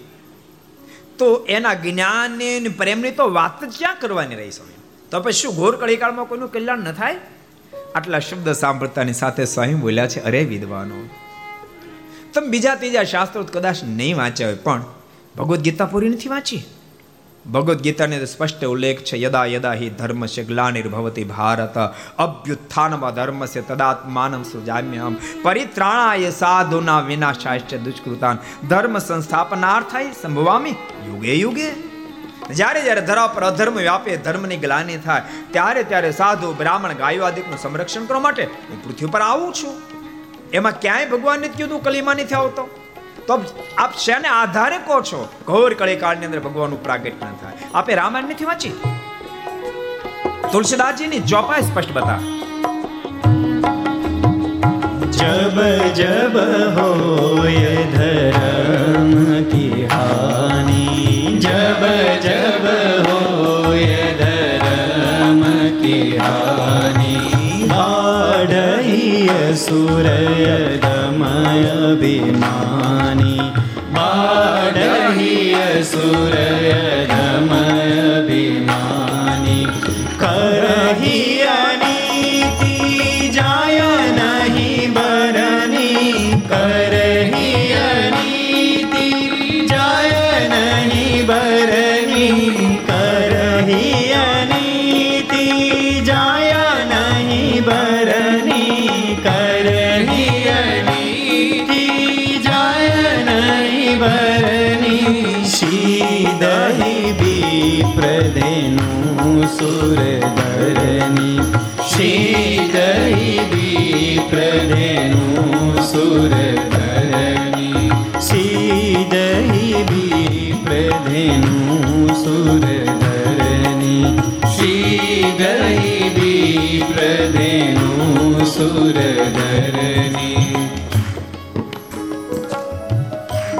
આ ચોપે તમે આડી નહીં થયેલી? જબ જબ હોય ધર્મ કે હાની બાડી અસુર, અધર્મ, વિમાની. ધરા પર અધર્મ વ્યાપી ધર્મની ગ્લાની થાય. કરીએ અનિતિ જાય નહીં બરણી. એવો અધર્મ વ્યાપી તેનું વર્ણન સંવિધ બની જાય. ત્યારે ત્યારે સીધી બીપર ધ્યાનું સૂર્યધરની ત્યારે ત્યારે સાધુ, બ્રાહ્મણ ગાયો આદિકનું સંરક્ષણ કરવા માટે ધરતી પર આવું છું. આપે. શ્રીમદ ભાગવતપુર નથી વાંચ્યું? ભાગવતજીમાં સ્પષ્ટ ઉલ્લેખ છે, યદા યદા હિ ધર્મ ચક્ષુ વૃદ્ધિશ્ચ પાપમની, તદા તો ભગવાન આત્મનામ સુજતે હરે. જ્યારે જ્યારે ધરા પર અધર્મ વ્યાપે, ત્યારે ત્યારે અધર્મ ઉત્થાપન કરી ધર્મના સ્થાપન માટે હું મારા એકાંતિક ભક્તિ અવતારને ધારણ કરું છું. તો એકે ચોપાઈ શ્લોક તમને આડા નથી આવ્યા? એકે શાસ્ત્ર આડું નથી આવ્યું? અને એ જ વખતે હરિચંદ્ર વૈદ્ય નારૂપંથ બંને હાથ જોડ્યા. સ્વામીને કહે સ્વામી અમારા ગુનાને માફ કરજો. અમે સ્વીકાર્ય કરીએ છીએ કે યુગો યુગની અંદર ભગવાનનું પ્રાગટ્ય થાય છે. આટલા શબ્દો સાંભળતા મધ્યસ્થ રહેલા ભાવપુરાણ ઊભા થયા. હાથમાં જારલો લીધી. જોર જોરથી વગાડે બોલ્યા, ઉત્તર જાલા ઉત્તર જા બોલો, સહજાનંદ સ્વામી મહારાજ. સ્વામિનારાયણ ભગવાન પ્રતાપસિંહ બીજા પ્રશ્ન પણ સ્વામી વિદ્વાનંદ ચુકાવ્યા છે. એમ લાગતું હતું કે હવે કોણ નાક કપાવા માથું ઉંચકશે? પણ થોડી વાર થઈ, રામચંદ્ર વૈદે માથું ઉંચક્યું છે. સ્વામીને કહે છે કે, સ્વામી, અમે સ્વીકાર્ય કરી લઈએ છીએ કે ચાર યુગની અંદર ભગવાનનું પ્રાગટ્ય થાય છે, પણ મારો એક પ્રશ્ન છે. ભગવાન જો ચાર યુગની અંદર પ્રાગટ્ય થતા હોય તો સાક્ષાત વિષ્ણુસ્તુ જનનમ ચતુષ્પ યુગે સુચેત કથમ ત્રિયુગ નામાસો પુરાણાદિશુ કથ્યતે. ભગવાન ચાર યુગમાં પ્રગટ થતા હોય ભગવાનની ત્રિયુગ શબ્દથી શા માટે સંબોધ્યા છે? સ્વામી ત્રિયુગનો સ્પષ્ટ ઉલ્લેખ થાય છે, અર્થ થાય છે. સતયુગ, ત્રેતાયુગ, દ્વાપર યુગમાં જ ભગવાન પ્રગટે, ઘોર કલિકાલમાં ન પ્રગટે. અને સ્વામી, સાંભળો. તમને તમારા ગુરુની વિશે ઈશ્વર વાદ પેઠો ના આપે અને ભગવાન કહેતો તમને જરાય વાંધો નથી. પણ આપ એમ જ કહેતો કે ના, સ્વામિનારાયણ સનાતન ભગવાન જ છે. તો સ્વામી, ભગવાન ધરતી પર પધારીને પહેલાં તો આગાહીઓ થઈ ચૂક્યું હોય. તો તમારા ભગવાન ધરતી પર પધારણ હતા. તો સ્વામી, કોઈ આગાહી કેમ જોવા નથી મળતી? અને આટલા શબ્દ સાંભળતાની સાથે સ્વામી મંદ મંદ હાસ્ય કર્યું છે. અને મંદ મંદ હાસ્ય કરતા સ્વામી બોલ્યા છે, અરે વિદ્વાનો એવો બાળો ભોળો નથી ગમે ત્યાં માથા ધૂણાવું. ભગવાન સ્વામિનારાયણ સમાધિ કરી હજારો લોકોને અનેક ઈષ્ટ સ્વરૂપના દર્શન કરાવતા હતા, વિના સાધને સમાધિઓ કરાવતા હતા, તોય પણ મેં હા નહોતી પાડી. મને હા પડાવવા માટે તો ગુરુ રામાનંદ સ્વામીને ધામમાં ગયા પછી દિવ્ય સ્વરૂપે ધરતી પર આવવું પડ્યું. ત્યારે મેં હા પડ, એ હું મુક્ત આનંદ છું. અને આપ એમ કહો છો કે ભગવાન સ્વામિનારાયણના પ્રાગટ્યની કોઈ આગાહી નથી? આપે શ્રીમદ ભાગવતનો એકાદશ કંદ વાંચ્યો છો? એકાદશ અંદર સ્પષ્ટ ઉલ્લેખ છે. કૃતાદેશુ પ્રજા રાજન કલો સંભવી ઈચ્છતમ. કલો ખલુ ભવિષ્યંતે નારાયણો પરાયણ. તમે કેમ ભૂલો છો? સતયુગ, ત્રેતાયુગ, દ્વાપરની અંદર અવતાર જેને થયા છે, એ પણ આત્મ ઈચ્છા રાખે છે કે ઘોર કળી કાળની અંદર અમને જન્મ પ્રાપ્ત થાવ. શું કામ? તો કે ઘોર કળી કાળની અંદર નારાયણ પધારશે. એ નારાયણ બીજા કોઈ નહીં સ્વામી ચાસો નારાયણ. ઇતિ સ્વામી નારાયણ. આપે સ્કંદ પુરાણ વાંચ્યું સ્કંદ પુરાણની અંદર બહુ સ્પષ્ટ અઢારમા અધ્યાયની અંદર બેતાલીસમો, તેતાલીસમો ચુમ્માલીસમો શ્લોક બહુ સ્પષ્ટ ઉલ્લેખ કરે છે. તમને પણ બધાને કહું છું, ભગવાનના ભક્તો આ ત્રણ શ્લોક બધા કંઠસ્થ કરશો. એટલી બધી સ્પષ્ટ ભગવાન શ્રી હરિ આ ધરતી પર પધારવાની આગાહી છે. પોસાય તેવા દુનિયાના મોટા વિદ્વાન પુરુષ હશે. આ ત્રણ શ્લોકનો અર્થ કરો તમે એટલું ખાલી કહેશો. તો વિદ્વાનને પણ સ્વીકારવું પડશે કે ધરતી પર ભગવાન સ્વામિનારાયણનું પ્રાગટ્ય થઈ ચૂક્યું આવો એ ત્રણ શ્લોકને આપણે સાંભળીએ. માયા કૃષ્ણેન નિહતા સાર્જુને નારણેશુએ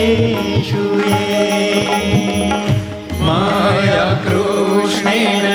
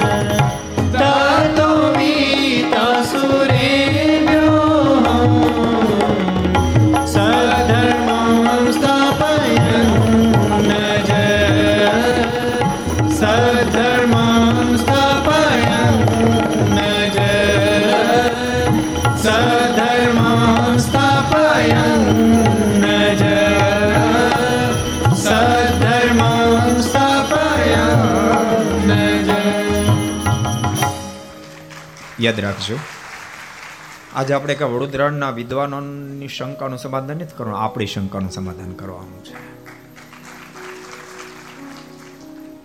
એટલે વાસદેવ મહાત્મા સ્કંદ પુરાણ અંતર્ગત વાસદેવ મહાત્મા એની અંદર અઢારમા અધ્યાયમાં બેતાલીસ, તેતાલીસ ચુમ્માલીમો શ્લોક જે લખાયો છે, બરાબર, ધ્યાનથી સાંભળજો. આ સૃષ્ટિના આદ્ય ભાગમાં ભગવાન નારાયણે બ્રહ્માજીને કીધું કે, હે બ્રહ્મદેવ, તમે સૃષ્ટિનું સર્જન કરો. બ્રહ્માજી બોલ્યા, કૃપાનાથ, હું સૃષ્ટિનું સર્જન કરું, પણ આસુરી લોકો મારું હાલવા ન દે. બ્રહ્મા બોલ્યા, આસુરી મારું હાલવા ન દે. ત્યારે ભગવાને કીધું, તમે ચિંતા ન કરો. એવી સ્થિતિ ઊભી થશે ત્યારે હું અવતાર ધારણ કરીને તમને મદદ કરીશ. બ્રહ્માજી કીધું, પહેલાં તમે કન્ફર્મ કરો, કેટલી ફેરી આવશો? ભગવાન બોલ્યા, પંદર ફેરી કન્ફર્મ વધારે જરૂર પડશે, વધારે વાર આવીશ. સાંભળજો, આ વાત સૃષ્ટિના આદ્ય ભાગમાં નારાયણ અને બ્રહ્માજીનો સંવાદ છે, પણ આ વાતને પાંચ હજાર વર્ષ પહેલા વેદ વ્યાસજી પોતાની કલમે લખી અતિ પાંચ હજાર વર્ષ વેદ વ્યાસજી જરા આ કલમ ઉઠાવી રહ્યા છે, વેદ વ્યાસ જ્યારે લખી રહ્યા છે ત્યારે, ભગવાનના બાર અવતાર પંદર જે કીધામાંથી બાર અવતાર થઈ ચૂક્યા હતા. ત્રણ અવતારનું એને ભાવી ભાખ્યું ભવિષ્યમાં ત્રણ અવતાર થશે. એમાં એક બુદ્ધાવતાર માટે એક શ્લોક લખ્યો.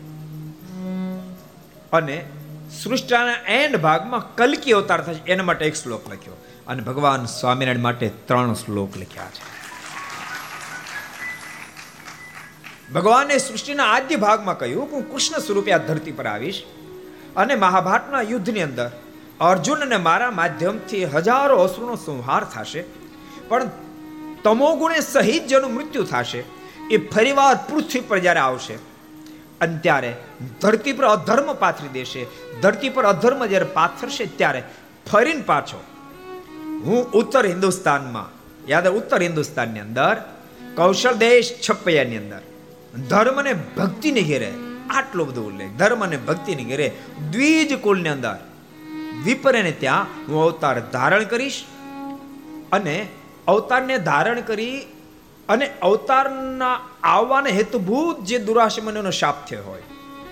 એ દુરાશમનના શાપથી શાપિત બની આ ધરતી પર અનેક મહર્ષિઓ આવ્યા છે, ઉદ્ધવ વગેરે આવ્યા છે. એ તમામને શાપમાંથી મુક્ત કરાવી અને ફરીને પાછું આ ધરતી પર ધર્મનું સ્થાપન કરી છે.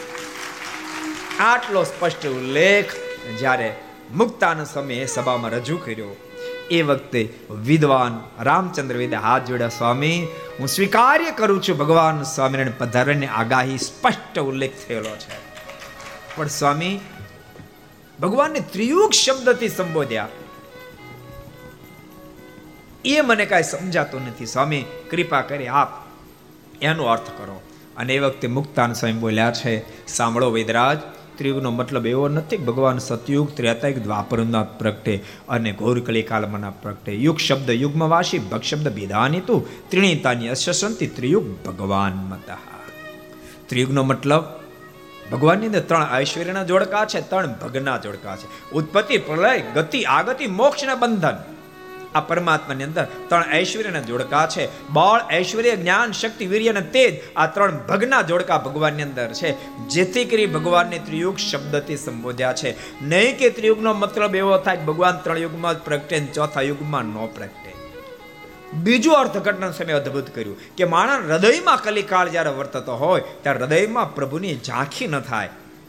એ અર્થમાં ત્રિયુગનો અર્થઘટન છે. પણ નહીં કે ત્રિયુગનો મતલબ એવો થાય ઘોર કળીકાળની અંદર ભગવાનનું પ્રાગટ્ય ન થાય. અને આટલા શબ્દને સાંભળતાની સાથે રામચંદ્ર વૈદ ઊભા થયા. બે હાથ ચડ્યા સ્વામીને કે સ્વામી જ્યારથી ગોપાળાન સમયના દર્શન કર્યા ત્યારથી હૃદય તો આજ પાડતું જેના સંત આવા સમર્થ છે. તો ઇષ્ટ તો સ્વયં પરમેશ્વર જ હોય. પણ સ્વામી, આ ત્રિયુગ શબ્દ મારું સેટિંગ નહોતો આવવા દેતો, જેને કારણે બુદ્ધિ નહોતી હા પાડતી સ્વામી હવે હૃદય હા પાડી દીધી બુદ્ધિએ પણ હા પાડી દીધી છે અને સ્વીકાર્ય કરું છું. સ્વામિનારાયણ ભગવાન છે અને એ ચાર યુગની અંદર પ્રગટ થઈ શકે છે અને એને એક આગાહી છે માટે હું સ્વામિનારાયણ ભગવાન છે હું સ્વીકાર્ય કરું છું. અને આટલા શબ્દ સાંભળતાની સાથે મધ્યસ્થ રહેલા ભાવ પણ ઊભા થયા. હાથમાં જાલર લીધી જોર જોરથી વગાડી. બોલ્યા ઉત્તર જાળ ઉત્તર બોલો સ્વામિનારાયણ ભગવાન સહજાનંદ સ્વામી મહારાજ.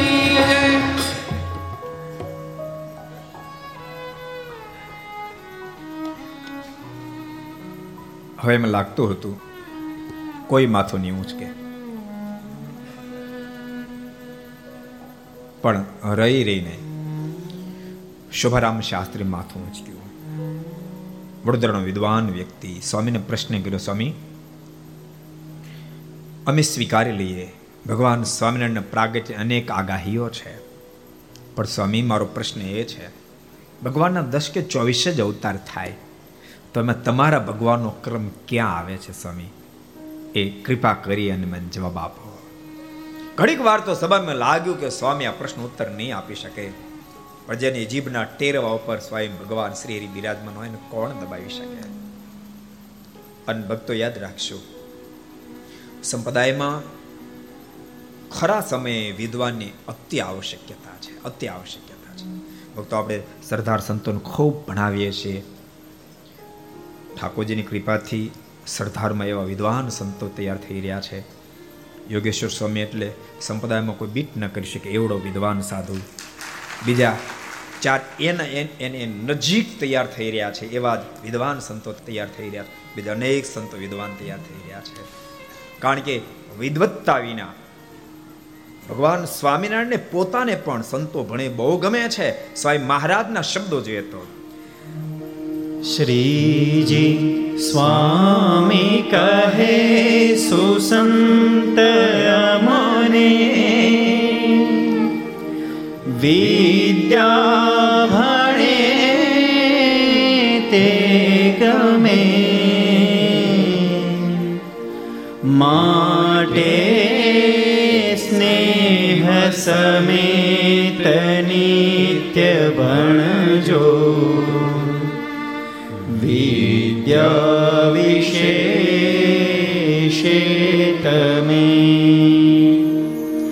પુષ્ટિ સતત સંપ્રદાય તણિતો વિદ્વાનથી થાય છે જો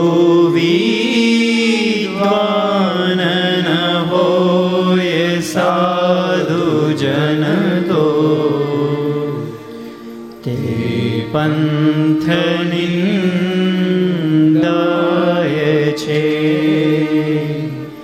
તે પંથ નિંદાય છે. હે પરમહંસો, તમે ખૂબ વિદ્વાન બનજો, ખૂબ ભણજો. જે સંપ્રદાય પાછે વિદ્વાન સંતો ન હોય, એની બધી વાત સાચી હોવા છતાંય પણ, જ્યારે શાસ્ત્રાર્થ થશે, ત્યારે તમે સાબિત જો નહીં કરી શકો, તો પછી સંપ્રદાય નિંદાશે. સામાન્ય વ્યક્તિ તો તમારી વાતને માનશે.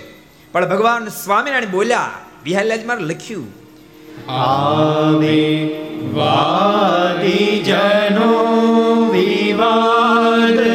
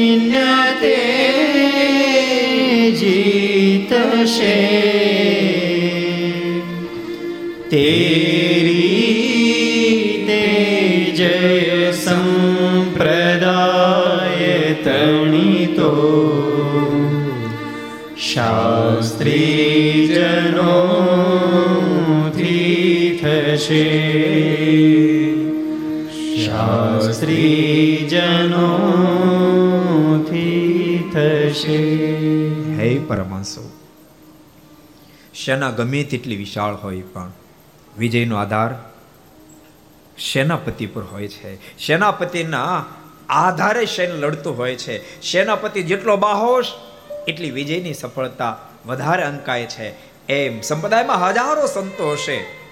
પણ કટોકટીનો સમય આવશે ત્યારે વિદ્વાન સંતોને આધારે સંપ્રદાયનો જે જે કાર થશે માટે, હે પરમહંસો, તમે ખૂબ ભણજો, ખૂબ વિદ્વાન થશે આજે મુક્તાન સમય જેવા પ્રકાંડ પંડિત વિદ્વાન બેઠા છે. શોભારામ શાસ્ત્રી પ્રશ્ન કર્યો છે. ભગવાનના ચોવીસ કે દસ અવતારમાં તમારા ભગવાનનો ક્રમ ક્યાં આવ્યા છે? મુક્તાન સમય મંદ હાસ્ય કર્યો છે. શોભારામ શાસ્ત્રીની સામું જોયું છે. પણ જ્યાં સામું જોયું, શોભારામ શાસ્ત્રી સમજી ગયા આપણો આવી ગયું. સ્વામીના મોઢામાં શબ્દ નીકળ્યો છે શિવારામ તમે એમ કહો છો ભગવાનના દસ કે ચોવીસ જ અવતાર થાય. તો હું તમને પેલા પ્રશ્ન કરું છું, કયા શાસ્ત્રને આધારે કહો છો ભગવાનના દસ કે ચોવીસ જ અવતાર થાય, પચીસમો ન થાય? અને શુભારામ શાસ્ત્રી ગૂંચવાયા. માથું ખજવાળતા ખજવાળતા સ્વામીને કહે, સ્વામી, શાસ્ત્રમાં તો ખાસ ક્યાંય લખેલું નથી અને સ્વામી તૂટી પડ્યા. શુભારામ. જ્યારે શાસ્ત્ર અર્થ ચાલી રહ્યો છે, અને ત્યારે આપ એમ કહો શાસ્ત્ર વાત નથી લખી, અને આપ અહીંયા શાસ્ત્રાર્થને મૂકો છો? અરે સ્વામી, લોકો એમ કહે છે કે ભગવાનના દસ કે ચોવીસ જ અવતાર થાય. સ્વામી, વધારે કડક થઈને બોલ્યા છે. અરે શાસ્ત્રાર્થ જ્યારે ચાલ્યું ત્યારે લોકોની વચ્ચે વાતો મૂકો છો. અને આપ એમ કહો, ભગવાનના દસ કે ચોવીસ જ અવતાર થાય. તમે પૂરું ભાગવત વાંચ્યું છે?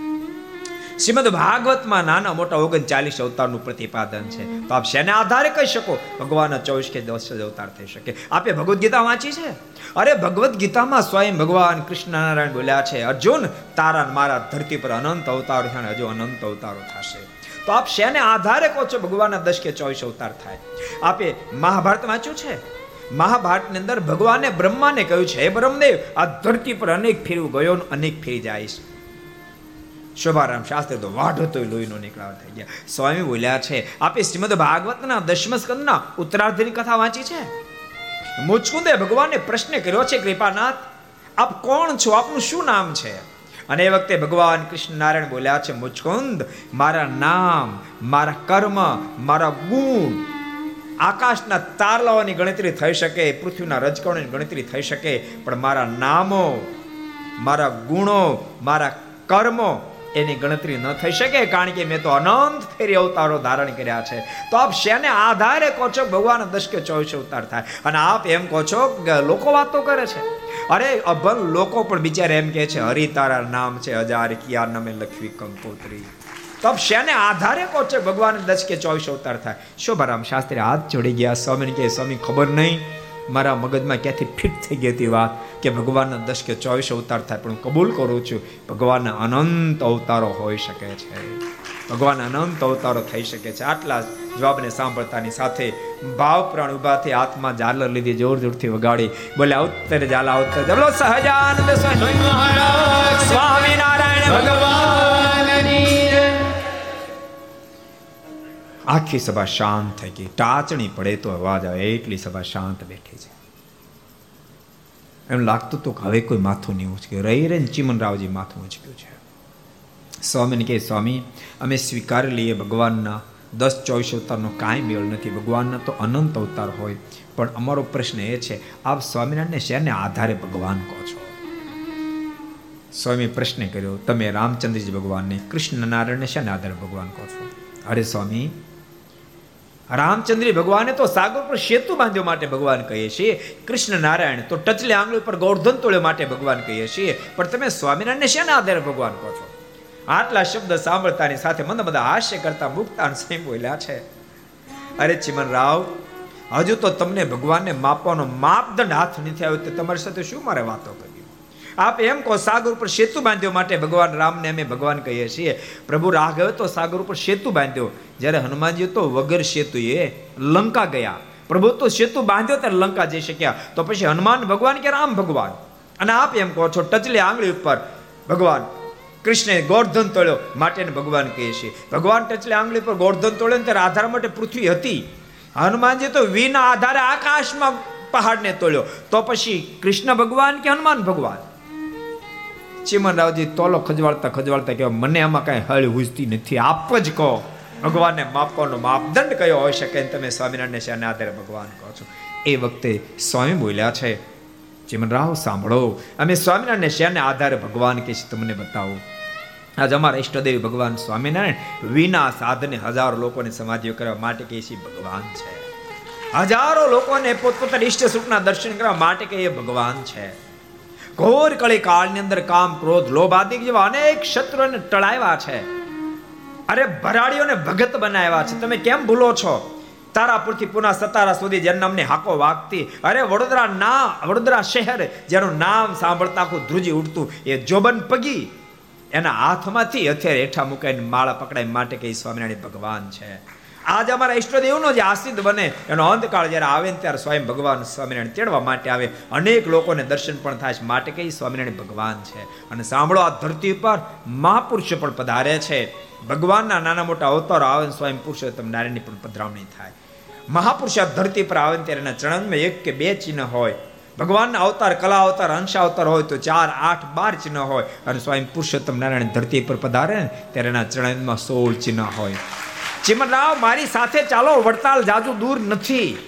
મારા ઈષ્ટદેવના ચણાવીમાં સોળ ચિહ્ન તમને દર્શન કરાવી દો અને આટલા શબ્દ સાંભળતાની સાથે સભામાં બેઠેલા તમામ વિદ્વાન ઊભા થયા છે અને બોલ્યા, અમે સ્વીકાર્ય કરીએ છીએ, સ્વામિનારાયણ ભગવાન છે, એનો સ્થાપિત સંપ્રદાય વૈદિક છે. અને તમામ વિદ્વાનો સ્વીકાર્ય કર્યું. એ જ વખતે ભાવપ્રણ ઊભા થયા છે, હાથમાં ઝાલર લીધી. જોર જોરથી વગાડે બોલ્યા, ઉત્તર ઝાલા, ઉત્તર. બોલો, સ્વામિનારાયણ ભગવાન. સહજાનંદ સ્વામી મહારાજ.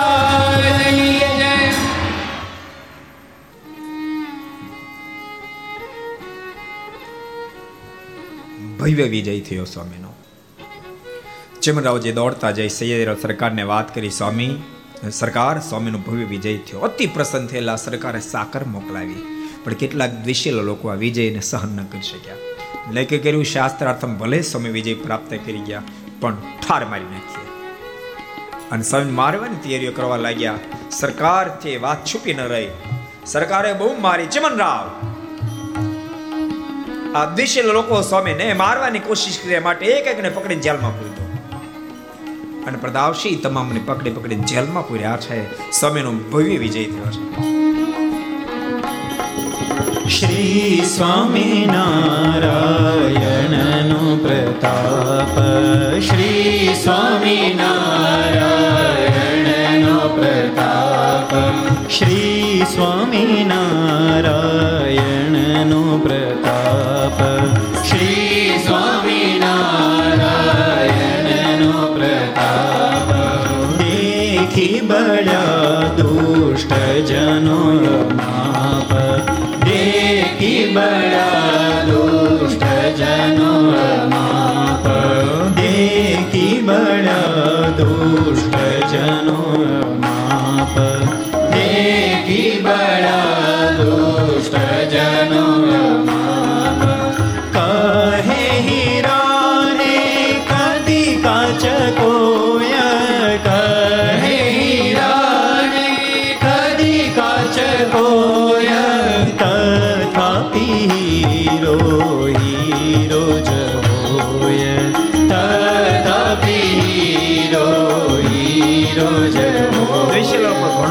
પ્રયાસ કર્યો. પ્રભાપ, હીરો હીરો જ હોય.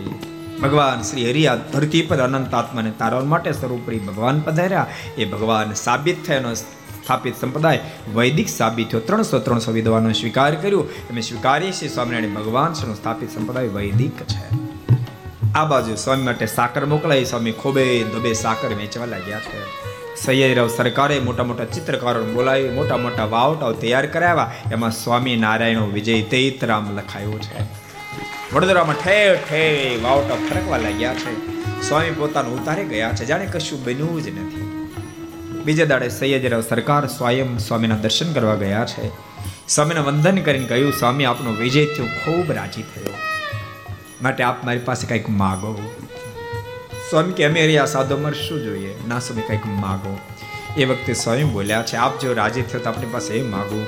તમે ઘણા બધા લોકોને જેલમાં કેદ જે કર્યા છે આપ રાજી થયા હોવ તે બધા એને મુક્ત કરી દે. તમારી પાસે એટલું માગું સરકારના મોઢામાંથી શબ્દો નીકળ્યા જેને પ્રગટ ભગવાન મળ્યાના સાધુ તો આવા જ હોય ને. નમક હરામી કરનાર ઉપર નમક લાલી કરે. અપકાર કરનાર પર ઉપકાર કર્યા જાઓ સ્વામી. એ તમામનું કેદમાંથી મુક્ત કરી દઉં છું. પણ મારી એક વિનંતી છે. આપ જેમ અહીંયા વડોદરા પધારે એકવાર કૃપા કરી ભગવાન સ્વામિનારાયણની પધરામણી મારા વડોદરા શહેરમાં કરાવજો. સમય વચન આપ્યો, મેં જરૂર વડોદરા શહેરમાં ભગવાન સ્વામિનારાયણની પધરામણી કરાવશું. આમ કે દોઢ દોઢ માસ સુધી સ્વામી વડોદરા રોકાય. ફરીવાર પાછા વડતાલ આવ્યા. મુક્તાનંદો ભગવતો પ્રેષતો વટપતનમ સમુને વાદીનો જીતવા વૃત્તાલય મુપાગત. મુક્તાન સ્વામી વડોદરા ગયા, ત્યારે વિદ્વાનો કેવા કેવા પ્રશ્ન પૂછ્યા, સ્વામીને કેવા કેવા ઉત્તર આપ્યા. પ્રતાપશે તમામ ગાથા મેં તને સંભળાવી. હવે તારે સાંભળેલી છે તો બોલ નતર હું કથાને વિરામ આપું. પ્રતાપસિંહના મુખમાંથી શબ્દો નીકળ્યા, ગુરુદેવ કથા સાંભળતા મને તૃપ્તિ જ થતી નથી. માટે ન તૃપ્તિમથી ગશ્યામી મને આગળ ને આગળ આગળ ને આગળ કથા સંભળાવો. સુવ્રત મુની કથા સંભળવા માટે તૈયાર થયા છે. આપણે પણ સાંભળવા તૈયાર છીએ, પણ આપણે વિરામ આપીએ છીએ.